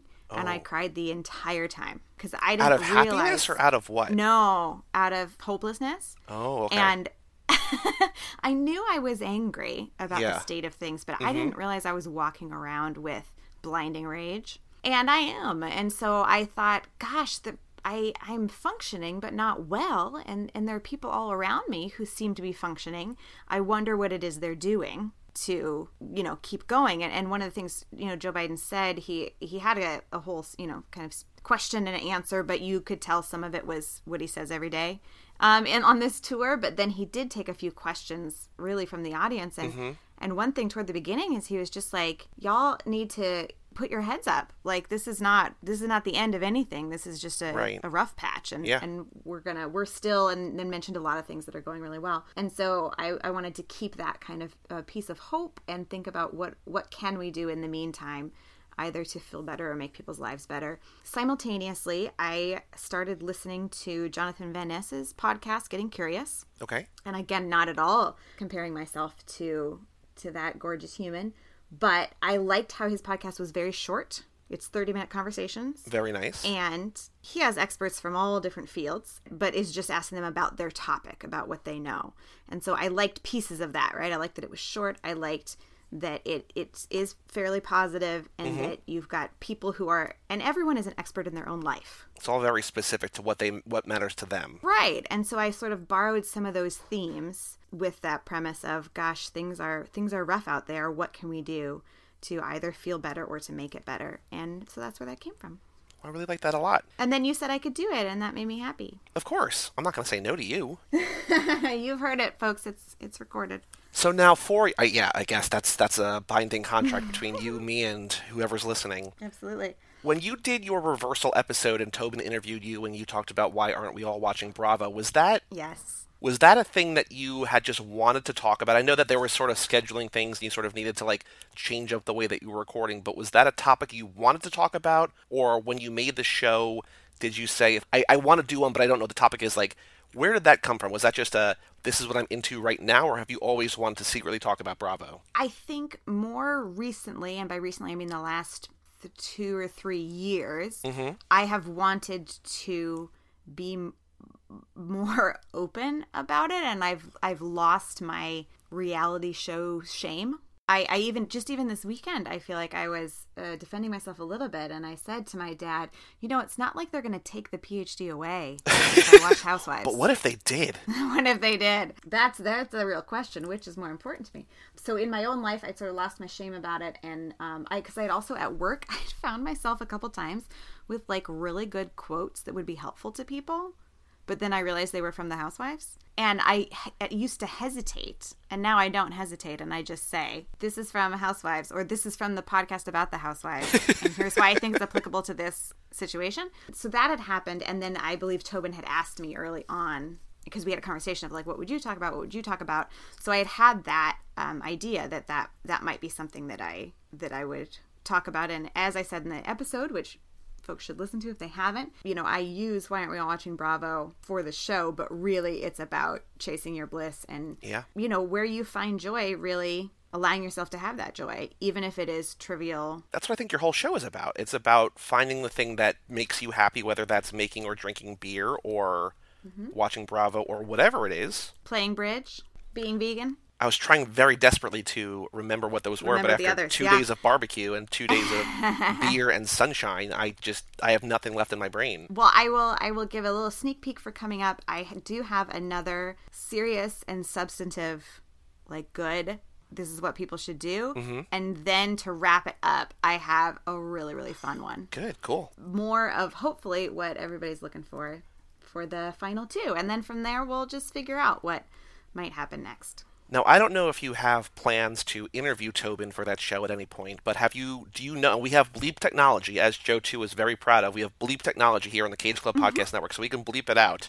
But do you know what Tobin would talk? Have you asked him what he would talk about if he was on your show? I'm sure I have, but right this second I do not remember. I'm sorry. I think I have one more question for you. Okay. Do you have a favorite episode that you've done, either of the contenders or of Why Aren't We All, or something that you've guested on? Is there one conversation or one, maybe if not your favorite, then one of your favorites? Like if people haven't listened to the contenders yet, and if you haven't, why haven't you?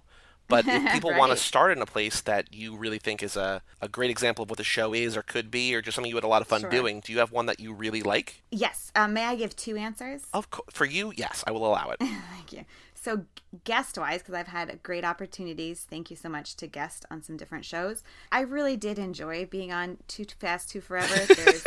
As as you know, if you've listened to any of the podcasts with Tobin and myself, there is this history of Tobin claiming that that's my favorite franchise to people. But I just loved the way that the actual hosts of the show were so open to our critiques, but also surprised by our critiques, and that tickled me. Um, so I loved that. And then for contenders, there have been some great ones, but I have to say, the Home for the Holidays with Joe Bolenbaugh. Of course. Speaking of finding joy, the laughter in that is so sincere. That was just a really fun. That was, you know, when you get done with a conversation with a good friend or good friends and and you're tired from laughing. Yep. That episode gave me that feeling. That's wonderful. And I love that feeling. So hopefully it gives other people that feeling too. I think it did for me too. I think that was just, a, especially with the the type of movie. I don't remember what the movie is about, but it feels like the name alone sort of feels like a warm kind of. I don't remember. I I'm sure there's mm-hmm. conflict and stuff like that, but Yeah, it's a Thanksgiving yeah. Movie. There's a lot of parkas in it, And what kind of good movie is complete without a parka? right? Do you have anything else to say? Anything that you're looking forward to in these next thousand episodes as we look forward to 2,000 or 10,000 episodes? Oh my goodness. I That's know. a great question. Well, I just again would say thank you so much for uh, speaking for Tobin and myself, allowing us both to be a part of the Cage Club family. And I, I look forward to listening to more things and to participating in more things and just open to what what the future holds. I think you y'all have done such an amazing job of growing this um, group of artists, if I may. And yeah, I just I look forward to even more in the future. Well, I love having you both on the network. And I was saying to uh, Chris Podcast, if you will, of the Now and Again podcast earlier, Tobin, in a weird way, kind of gave the podcast to us, I think maybe explicitly or, or only to me and Mike, sort of like validity. Because when he and I did the original run of Cage Club, I don't know if we were worried to ask friends or didn't know if we should ask friends to be on or whatever. And I think he had expressed interest in like how fun he thought the project was or whatever. Sure. And we were like, "Do you want to do some of these with us?" And he said, "I would love to." And he gave us a list of like eight or ten movies. I was like, "Oh, if Tobin, who has like you know a family and a career and like all these responsibilities, is willing to take two hours to watch a movie and an hour and a half or whatever to record with us." Eight or ten times over the course of like a couple months, this could be a great way to just have cool conversations with friends. And I think that was sort of the gateway of sorts into what these kind of became because Yeah. for a lot of the early runs of Cage Club, it's just me and Mike. Like, we had guests here and there, but Tobin was just on a bunch in a row. We're like, oh, this is a thing that we could do with friends. And I think for that alone, thank you, Tobin, if you are listening. And if you're not, Thank you, Tobin. what are you doing? Aislinn, thank you so much for joining me at the end of this very long travel day for you. And I look forward to talking to you in a couple days about Jupiter Ascending. Sounds great. I'll talk soon. Bye. Bye. You can hear the final two episodes of the first season of Why Aren't We All on the first of the month each month. So, episode 5, July 1st, and episode 6, August 1st. You can find new episodes of The Contenders every other Tuesday.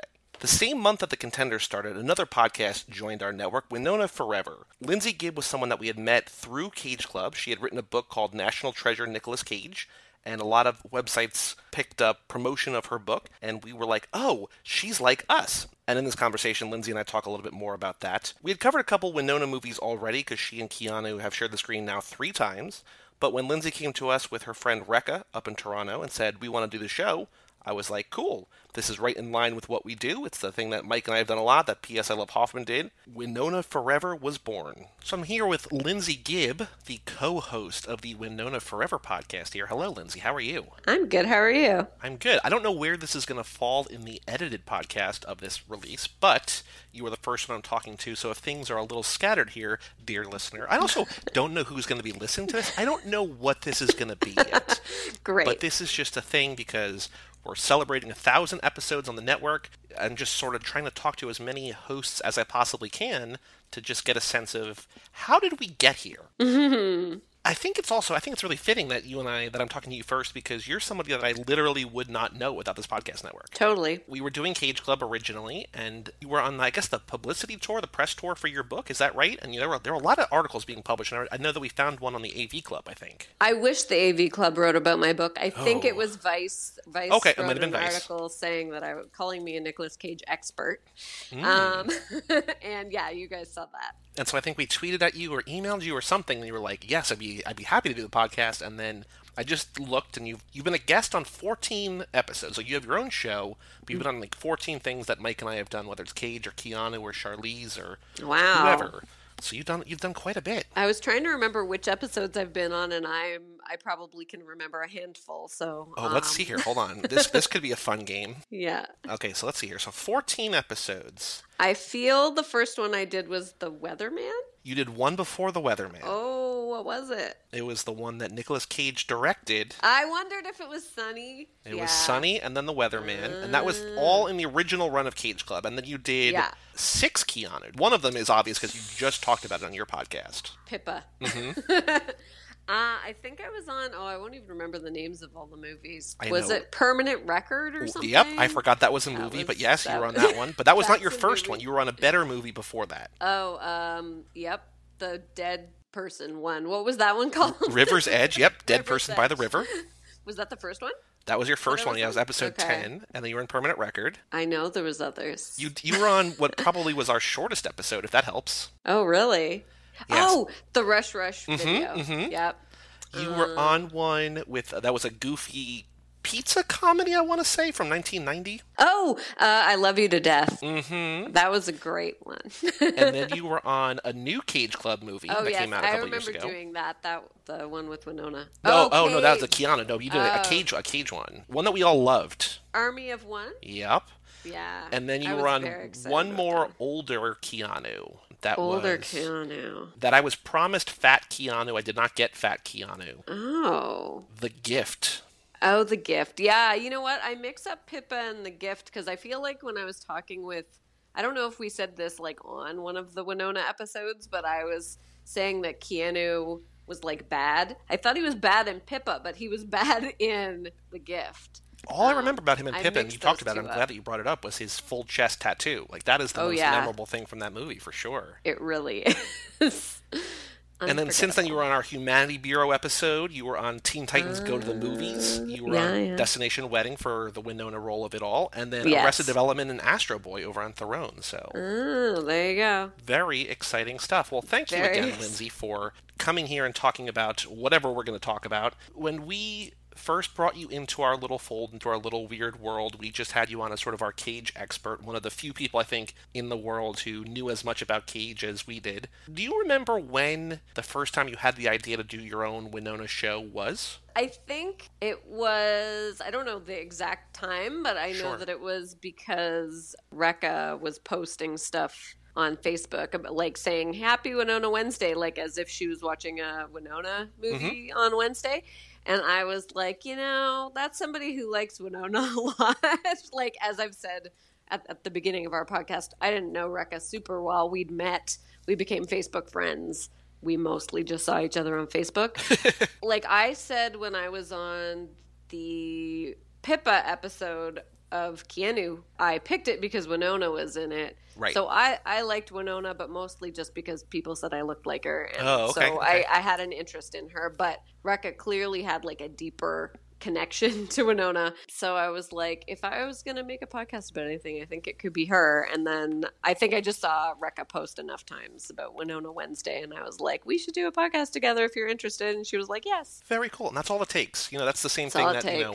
I posted the picture on Facebook of all the DVDs that I bought from Best Buy, all the Cage movies. Then it was just like Mike and I were just like, "Hey, should we do something?" Yeah, okay. Because again, it sort of mirrors us. Then I, you know, I'll talk to Mike about all this too at some point on this thing. But you know, we didn't mm-hmm. really know each other that well either, and we had been sort of we went to the same college and we were around, and I had met him and talked to him before, but we weren't super close.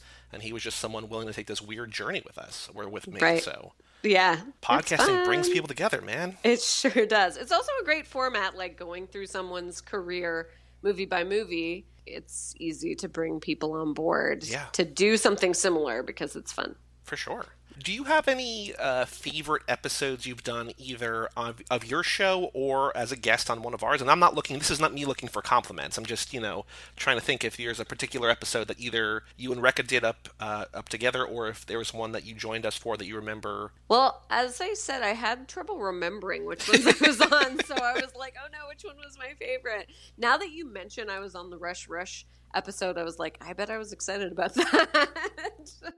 Though it was very short, we didn't probably have that much to say about a music video. But I think it might have been that episode or one before where I think you were saying because when we did Keanu, you were like, I'm not really sure, and then I think you might have watched the Rush Rush video even before we had like maybe when we assigned it to you or whatever before you even started, and I think you had said something to your husband along the lines of like, "Oh, I'm gonna fall in love with Keanu Reeves for this project. Yeah. like that video really sort of sealed the deal for you, and I remember you being really Yes. excited about that. yeah, definitely. Like I've said this a million times on your various shows, but like TIFF had the Nicolas Cage retrospective and then they had the Keanu retrospective and that to me like just connects them because they were chosen for similar reasons. Yeah. And but I was definitely a Cage person and not so much of a Keanu person and now I I, I love Keanu. Yeah. But I'm also meeting a lot of Keanu people. Like I think I'm finding I don't know, I'm I fi- I obviously find lots of Cage people, but I feel like I like randomly happen upon Keanu people all the time. yeah. So now for Winona, you and Rekka are not really. There's still a lot to go. Like she's still done a lot of things in the last decade or so because you're in 2009 ish right now. But you're kind of wrapping up, and I feel like a lot of you know, Yeah. sadly, like a lot of her best stuff is behind her.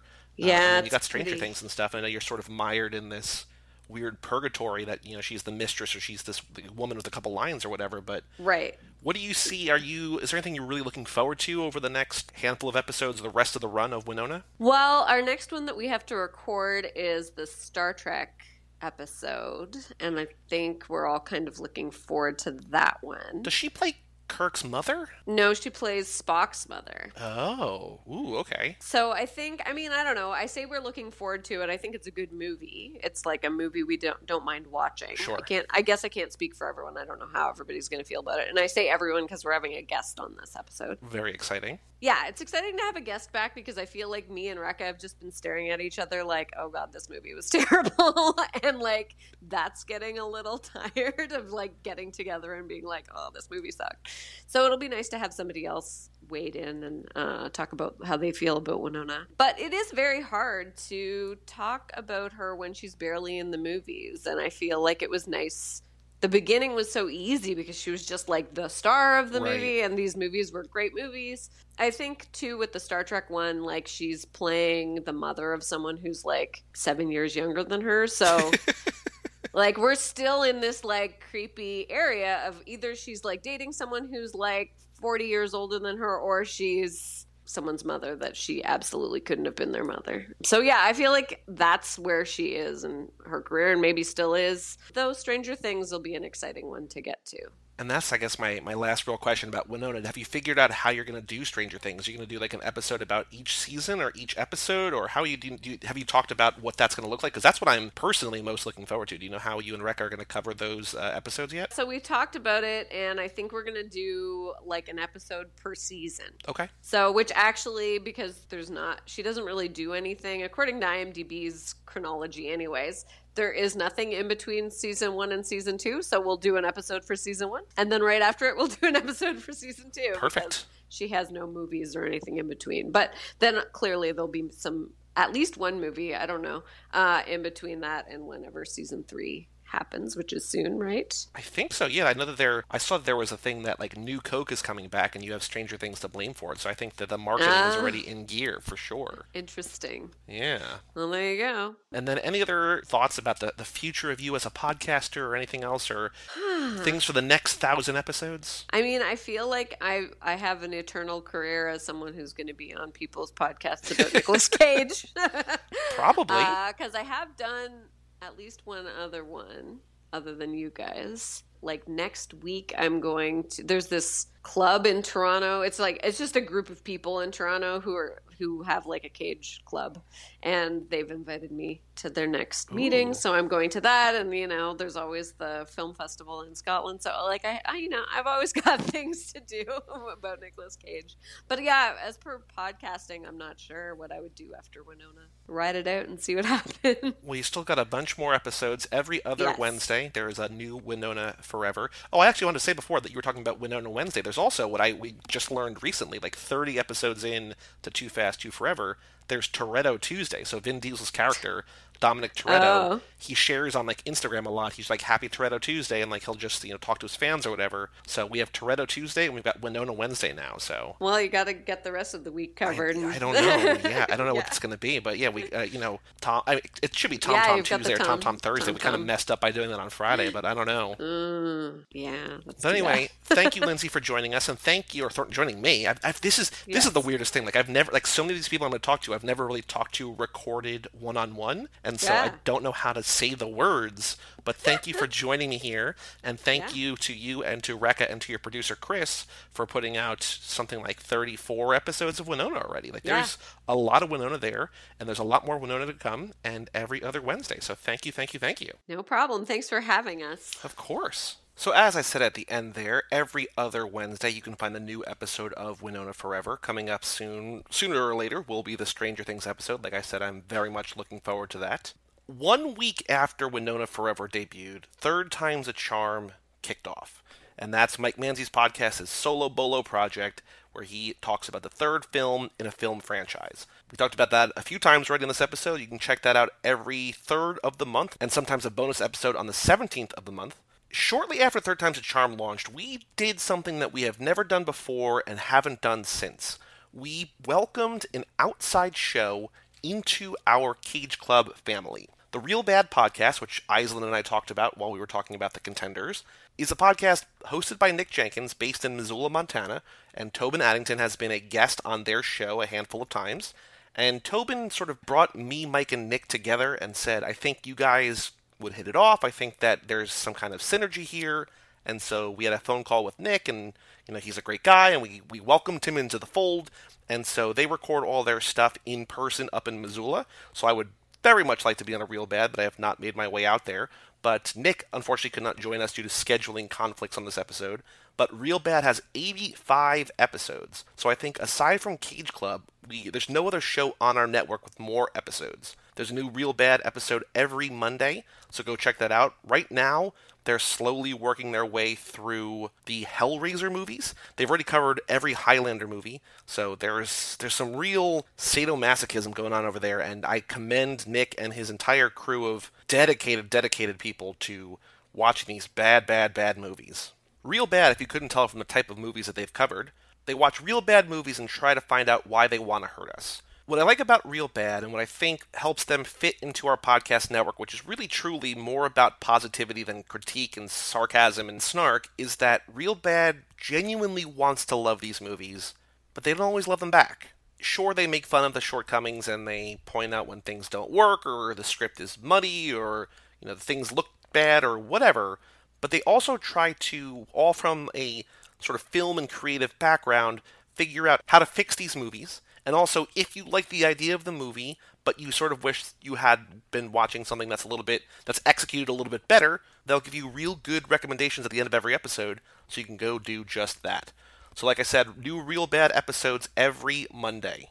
After Real Bad launched, we welcomed into the fold High School Slumber Party and Foodie Films, which we've covered before when I talked to Kyle and Brian. High School Slumber Party again every Friday. Fridays are fun after all. And Foodie Films, which launched on 8 8 18. Every Wednesday, there's a Foodie Films episode, some video, some audio, all delicious and fun. Our next and final interview segment is with a group of guys who accelerated our pace toward getting to a thousand episodes, and something that I talk about with them. But in September 2018, we welcomed X is for Podcast to the podcast network. Hosted by Nico Vasillo, who we talked about on the Now and Again chunk with Chris earlier. X is for Podcast looks through Marvel's Merry Mutants. There are several different paths of X is for Podcast. Nico and his husband Kevo cover the Captain Britain episodes. Nico and their boyfriend Jonah cover the Uncanny X Men. Nico's brought in his friends Kyle and Matt and Matt and Tori and a whole bunch of other people to do all different sorts of things in this X Men podcast universe. They're slowly working their way through the X Men, starting with Giant Size X Men number one and working toward modern day. And I think what's really cool about X's for Podcast is that it's the first time we've covered comic books on the network. And I think a lot of the hosts grew up reading comic books, but this is the first time there's a show dedicated to that specifically. There's also another show that Nico and Kevo do together called HTML Husbands Talking More or Less. A few months after for Podcast launched, Nico and Kevo began a journey through the Marvel Cinematic Universe just in time for them to watch all the movies and talk about them before Endgame came out. I was looking for, selfishly, I was looking for a reason to rewatch all the MCU movies, and Nico and Kevo tackling this project was exactly what I needed to watch all these wonderful movies again. You know, I love their project because it was something that I wanted to revisit and I love hearing about, and they're some of my favorite movies. But also, they're just so passionate and so knowledgeable about these movies, and it was really great to hear them talk about this. As we talk about in this next segment, they covered all the MCU movies. Endgame came out, they're done with that. They've now moved on to X Men, the Dark Phoenix saga, so now covering the live action versions after X's for Podcast covered the comic book versions. So there's a sort of a crossover, a synergy there. Who knows where HTML is going to go next? But that's enough of me talking by myself. Here are Nico, Kevo, and Jonah joining me at my barbecue. So here we are. This is episode 1000. I'm with three people that I have never met before today. It is a wild revelation. Nico Vasillo, Kevo Reese, Nice. Jonah Rubino. I was like, Kevo, really? That's his name. It works just as well. So welcome, guys. So here's the thing. So we are now at a thousand episodes. I think we got here a lot quicker than I was thinking because suddenly, in the last five months, there's been like 60 episodes from you guys. That Yeah. kind of came out of nowhere. Thank you. Yeah, you know, and it's really funny because I feel like you guys have been saying, Nico, if you have more to say that you can't fit in the hour that Chris cuts you down to, you should try and say more. And we're standing here right now. It's unbelievable to me how much has changed in like a year because a year ago I was only on Now and Again, and now there's 38 HTML, and there's 26 X's for podcast. There's still more now and again coming out, and I have co-hosts now. I'm not just the co-host. I guess I kind of feel like Gayle, who got to become Oprah and now has Gales, but I don't get to give out cars, and I don't have a Stedman. You get a podcast, and you get a podcast, and you get a podcast. My Stedman has a job. That's why I don't have a Stedman because they both do it with me. True. Well, Kevo, you are kind of the uh, research wing of HTML. Yes. That Nico brings. I don't know how to describe what he brings, but you bring the insight. You bring the behind the BTS for the HTML. I bring the panache. What was your original idea for HTML as? Because it's not just about one thing; it's about a series of different things. Because I know it went through, uh, through a lot of different iterations that people don't maybe don't know about. Because it was HTTP and then it became HTML. It was all sort of in that world. But what was your idea for what that show was going to be? Ultimately, just portraying what we have been told for the last 12 years, which is, God, you guys are really entertaining. You should do something with that. So that's just what we do. HTML is basically just what we do every day by ourselves, except record it instead. And it started out with Do You See You in the MCU? We Right. wanted to ask if diversity existed in the Marvel Cinematic Universe. And so with HTML, it was just a matter of finding a way to bring what we love doing, which is being together and talking together and interacting, finding a way to bring that to other people because a lot of couples think they're interesting, and you know what? They probably are, and we can all be interesting together. There's room for everybody on this dumb boat. And now, Jonah, you are the only guest host or guest star in the history of HTML so far, but you are more, I guess, known for in our little world for being the Nightcrawler superfan. So, are you are you the inspiration? Are you why X exists? Yes, because when talking about comics with Nico and he was showing me different things from the different omnibuy that he has, anytime Nightcrawler came up, I literally just wanted to go, there he is. there he is. I, I, I love him. Touching. Touching him. Yes, that's right. I forgot. Podcasts are not a visual medium. But this is what I'm getting for the first time in person is that before, when Kevo texted Nico about here comes the hot stepper outside, and Nico's just dancing while Chris is talking about something that has nothing to do with music, I was like, oh, this is the dynamic that Nico dancing and it's Jonah touching Nightcrawler, but we don't see that in the audio medium. No. No, but I wanted to learn about where Nightcrawler came from, I wanted to see where did he get his start and why did I why was I so attracted to this character just visually? Yeah. Is there anything more to him?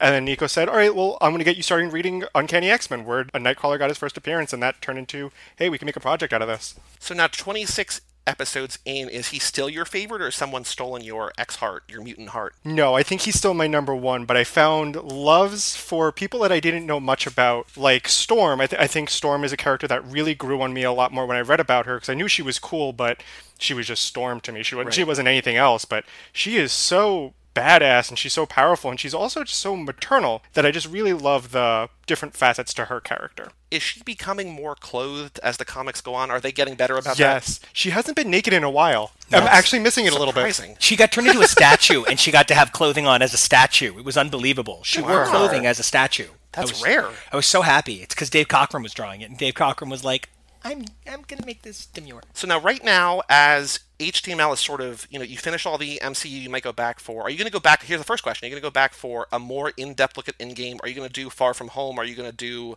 other stuff? Or is that sort of like, that was our last project? I know that the MCU was near and dear to your hearts, but are you to go back to that like we kind of tried to do sort of with Cinemakers? Or is it like, well, now we're doing Dark Phoenix and like we're not going to go back. What's your, what's your thinking about that? Well, for sure, we definitely need to continue rounding out the MCU. We only did a very brief look at Endgame, and we're definitely going to be doing a much, much more in-depth one because Yeah. there's so much to unpack from Yep. that movie. And in fact, part of unpacking Endgame needs to wait until after Far From Home because there are so many answers we still don't have until True. that movie. But then after that, I don't even know when the next one's coming out. What is it going to be? What's the next thing after that? I don't know? think that we know what the title is. We know that one's going to be coming out in May, but that's about it. We don't Wow, even okay. know which one yet. The rumor So- is that it's Doctor Strange being rushed into production. Yikes. Well, because they didn't want, from what I think I heard on your show, is that they didn't even want Spider-Man to come out. They didn't. They and this Yeah, was all. Sony just being like, well, we need to get it out in the summer, and they were like, well, I guess we know that Spider-Man lives through Endgame because he's got a movie coming out three months later. So Yeah. I mean, they were never going to kill Tom Holland. Everybody knew that. It's still sad to see this little twink die, shout but out they were never going to. He was uh, his birthday was yesterday. I think he Yeah, turned it was. 23 years old. So Yeah.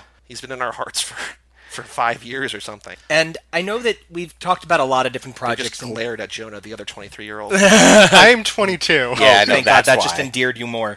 So we've pitched a bunch of things going back and forth. We've got some sitcoms we want to take a look at. We've got some cartoons, some random kind of comic stuff, but we, we've got so much on the table that we want to discuss. I know we're going to finish up MCU before we move on, though. You know, we were guest stars on a podcast recently where we were introduced as having an MCU podcast, and we had to I had to correct the podcaster and be like, it's actually more about who we are, our perspective on things. We have so many things that we want to say about so many different shows, movies, media. We have been talking about doing DuckTales going forward, not just because everybody loves DuckTales, but Nico is an enormous fan of the source material for the new cartoon, which is the Carl Barks comic books of Scrooge McDuck.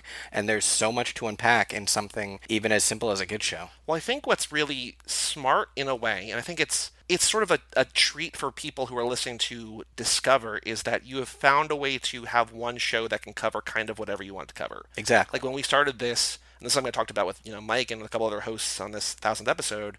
We started with Cage Club and we just did all Nicolas Cage's movies. But at that point, it was like these are 75 movies and that's it. And then we're like, well, now what? Because we can't, we can do it again, but also at the same point, like, do you want to do that again or whatever? Right. And then we did Keanu. And like finally, you know, last year sometime when like Kyle and Brian launched Foodie Films and High School Slumber Party, we're like, oh, we should do something that doesn't have to end. Because you're able to cultivate an audience that like maybe doesn't really care about X Men, but still likes you guys from your insights for the MCU or just likes mm-hmm. your banter or whatever. And so you're able to sort of have the same show about whatever. And so I think that's a really kind of sort of, sort of smart thing to do. That's the same thing about X too, because like you're doing sneak behind the curtain, but like maybe Mutant Mondays for the sort of the show that exists now, but then also expanding to sort of Thor or Spider Man or Ghost Rider or other people that I don't really know, and sort of having this whole comics universe within a show. So I think it's interesting. So is that something that you were conscious of, or do you like? Because there's a there's a finite there's something nice about having a finite run of like these are the 23 MCU movies or whatever, but at the same time you want to be able to go on forever if you if you want. You know, I, I definitely had that in mind with HTML. With HTML, I was like, oh, expansion, sky's the limit. I see forever. With X's for podcast, I just kept thinking, God, there isn't fucking room to do more. There isn't fucking room to do more. there isn't room to do more. Oh, I can add eight more hosts. Yeah. Okay. How many people are in your stable right now? Uh, Double digits. X's for podcast. We have myself and Jonah anchoring X Men along with Dazzler. We are adding a new host to Dazzler as well in uh, the form of Dylan Warpath, super great guy. We have Kevo covering Captain Britain. We have Kyle. I'm so sorry. we have Kyle better, on. Thor. We have um, X Can't get worse. recommendations from Matthew. We have Mutant Mental Health with Dr. Matt. We have X Men Origins Couples Edition coming up, where a nerd couple read comics together and talk about how they both react to these things very differently. We've got super famous, super amazing, incredible drag queen by the name of Demanda Martini coming on to talk about obscure characters that you maybe don't realize are as strange as they are. Tori doing something? You say Tori yet? Tori will be coming on to hang out with Daredevil and talk a little bit about that with us, as well as uh, she was just in that special 25th anniversary episode where she talked about a feminist uh, interpretation of Jean Grey. So I think the last question I have for all three of you is: Do you have a favorite episode? So I guess Kevin more specifically for HTML, Jonah for X, but also Nico. Any favorite episode that you guys have, or not even necessarily the favorite movie, but just like the favorite time you had a conversation. If people are listening to this and they haven't checked out your show, one that you think that is really sort of indicative, or you had a lot of fun with that you think is a great jumping off point for a new listener, perhaps. So uh, a couple of It was always going to be Nico saying first. I don't. That's true. You I don't know why I nose put my finger on my nose because I was like, I'm not going first. Who did I think was going to go I didn't look up and see. I'm sorry. No, but it's No. just innate. We, you know, it's He- fine. you don't have to. there was an episode where Chris and I talked about how occasionally I have people say, "Oh, so I would love to hear some of that back matter as outro." So if you guys want to check out something that is absolutely hysterical, you should check out our 44th episode of Now. It was the uh, only episode for Now 18. In it, there is a miscommunication between Chris and I because the audio keeps cutting out, and he continuously asks me what band Omarion was in Oh, I love that one. for three fucking minutes. At one point, I begin screaming and actually crying in, in relief when he finally hears me, and I can't catch my breath because I'm laughing so hard. It's now 18, episode 44. It is my favorite moment between Chris and I by far. Although my favorite moment between Kevin and I from HTML is most certainly not being able to remember. A daytime upstairs train. Oh, daytime Oh upstairs my train god, is up yes. No, when I, I assume you mean when I called Ian McKellen Alistair Gayface was- and when we couldn't figure out James Franco. We almost did it again. There. Yeah, daytime upstairs train is one of the greatest things I've ever said with my life. And if you don't know what that means, go back and listen to HTML because there's a reason that there's a daytime upstairs train. You can figure out what it is by just piecing those words together, but it still doesn't exactly make sense, but it kind of makes sense. It's a daytime upstairs train, you guys. Captain Marvel got to see a daytime upstairs train. Jonah, do you have a favorite episode of X? I think my favorite is probably episode 19, which is our start of the Dark Phoenix saga. And I have to say this because the Dark Phoenix saga of what it originally stood for and what it was, it was so impactful on Marvel and just comics in general that it was probably one of the best discussions we've ever had because it's just this epic story and we're still talking about it now and episodes later we're still going to be talking about it now. It's so influential and it's something that even to in modern comics today people talk about it and it's stuff people base comic book stories on. And the movie of the summer, in theory, is the Dark Phoenix. Hmm. We'll see about that. I have a ticket to the fan event, which I am not really quite a fan of, but I have a fan event on Thursday, so we'll see how that goes. I am actually getting tickets to the fan event as well because I want the keychain. it is wildly undersold. I was like, oh, I gotta, and I was like, I looked and like, there's you know the IMAX theater, and it's probably twenty percent full, and I was like, Yeah. oh, I can wait on this. I'll use my AMC A list reservations to other things that people actually want to see, and then once I have the extra spare room, I'll go see Dark Phoenix, That's actually how I'm doing Dark Phoenix as well. I'm going to buy the tickets on Thursday because all I want is the keychain. and then just don't even see the movie. You'd be like, oh, I Uh, got it. well, Kevin, do you have a unfortunately, we have to see it. I know. Do you have an, do you have a favorite uh, HTML? I'm not sure if I have a favorite. I think the ones where we do like the one shots for MCU or the what was that stupid news thing with Newsfront. Newsfront. Did you guys ever talk about the bombshell I dropped on you that Sam Rockwell and Les- Leslie Bibb are in a relationship? And No, I knew that. Yeah, That is that's crazy. Like yeah. in real life? Yeah. Yeah, they're married in real life. And I think from before even Iron Man, or at least before they were both in Iron Man 2. It's so random. Rather than a favorite episode, I would crazy. probably instead say I think it's amusing. If you want to listen to us taking our job seriously, listen to MCU. If you want to listen to us slogging our way through a decision we don't know why we made, listen Check to Dark Phoenix. Phoenix. Not even through any fault of our own. We've tried to take it seriously, but the way that they have just handled the source material Yeah. on that concept has been I, I don't know where they're getting some of these ideas from in the first place. Well, it's fun to hear you guys talk about First Class. You're like, this is a good movie, but we have nothing to talk about because she's not in this one, so I guess we can not talk about this. Bye. that Yeah. was like, we kept being like, stretch. no, we got nothing. She's not. No, we got nothing. All right, Days of Future Past. Okay. Stretch. Stretch. Nothing. Yeah, I don't know. Apocalypse. Still my. I mean, I don't remember the original trilogy much, but uh, Apocalypse. I can't imagine that I like an X Men movie less than that because X3 is worse, to be honest. although Olivia Munn looks very nice in Apocalypse, I can say that. And she took it so seriously, and I appreciate that at least, because the huge difference between the early X Men films and the ones from this decade is at least now the actors are like taking it seriously. You can really tell Halle Berry doesn't want to be there. sure. But I mean, Olivia Munn really tried, and like we super love Olivia Munn. We are very, very dedicated to her. We think she's an amazing dramatic actress on Newsroom. She's an incredible funny actress in just about everything she does. She was in a horrible train wreck of a sitcom called Perfect Couples that she just did her best on. But that That's the thing. You know, Olivia Munn does her best. Yeah. And that's kind of what we're doing with Phoenix.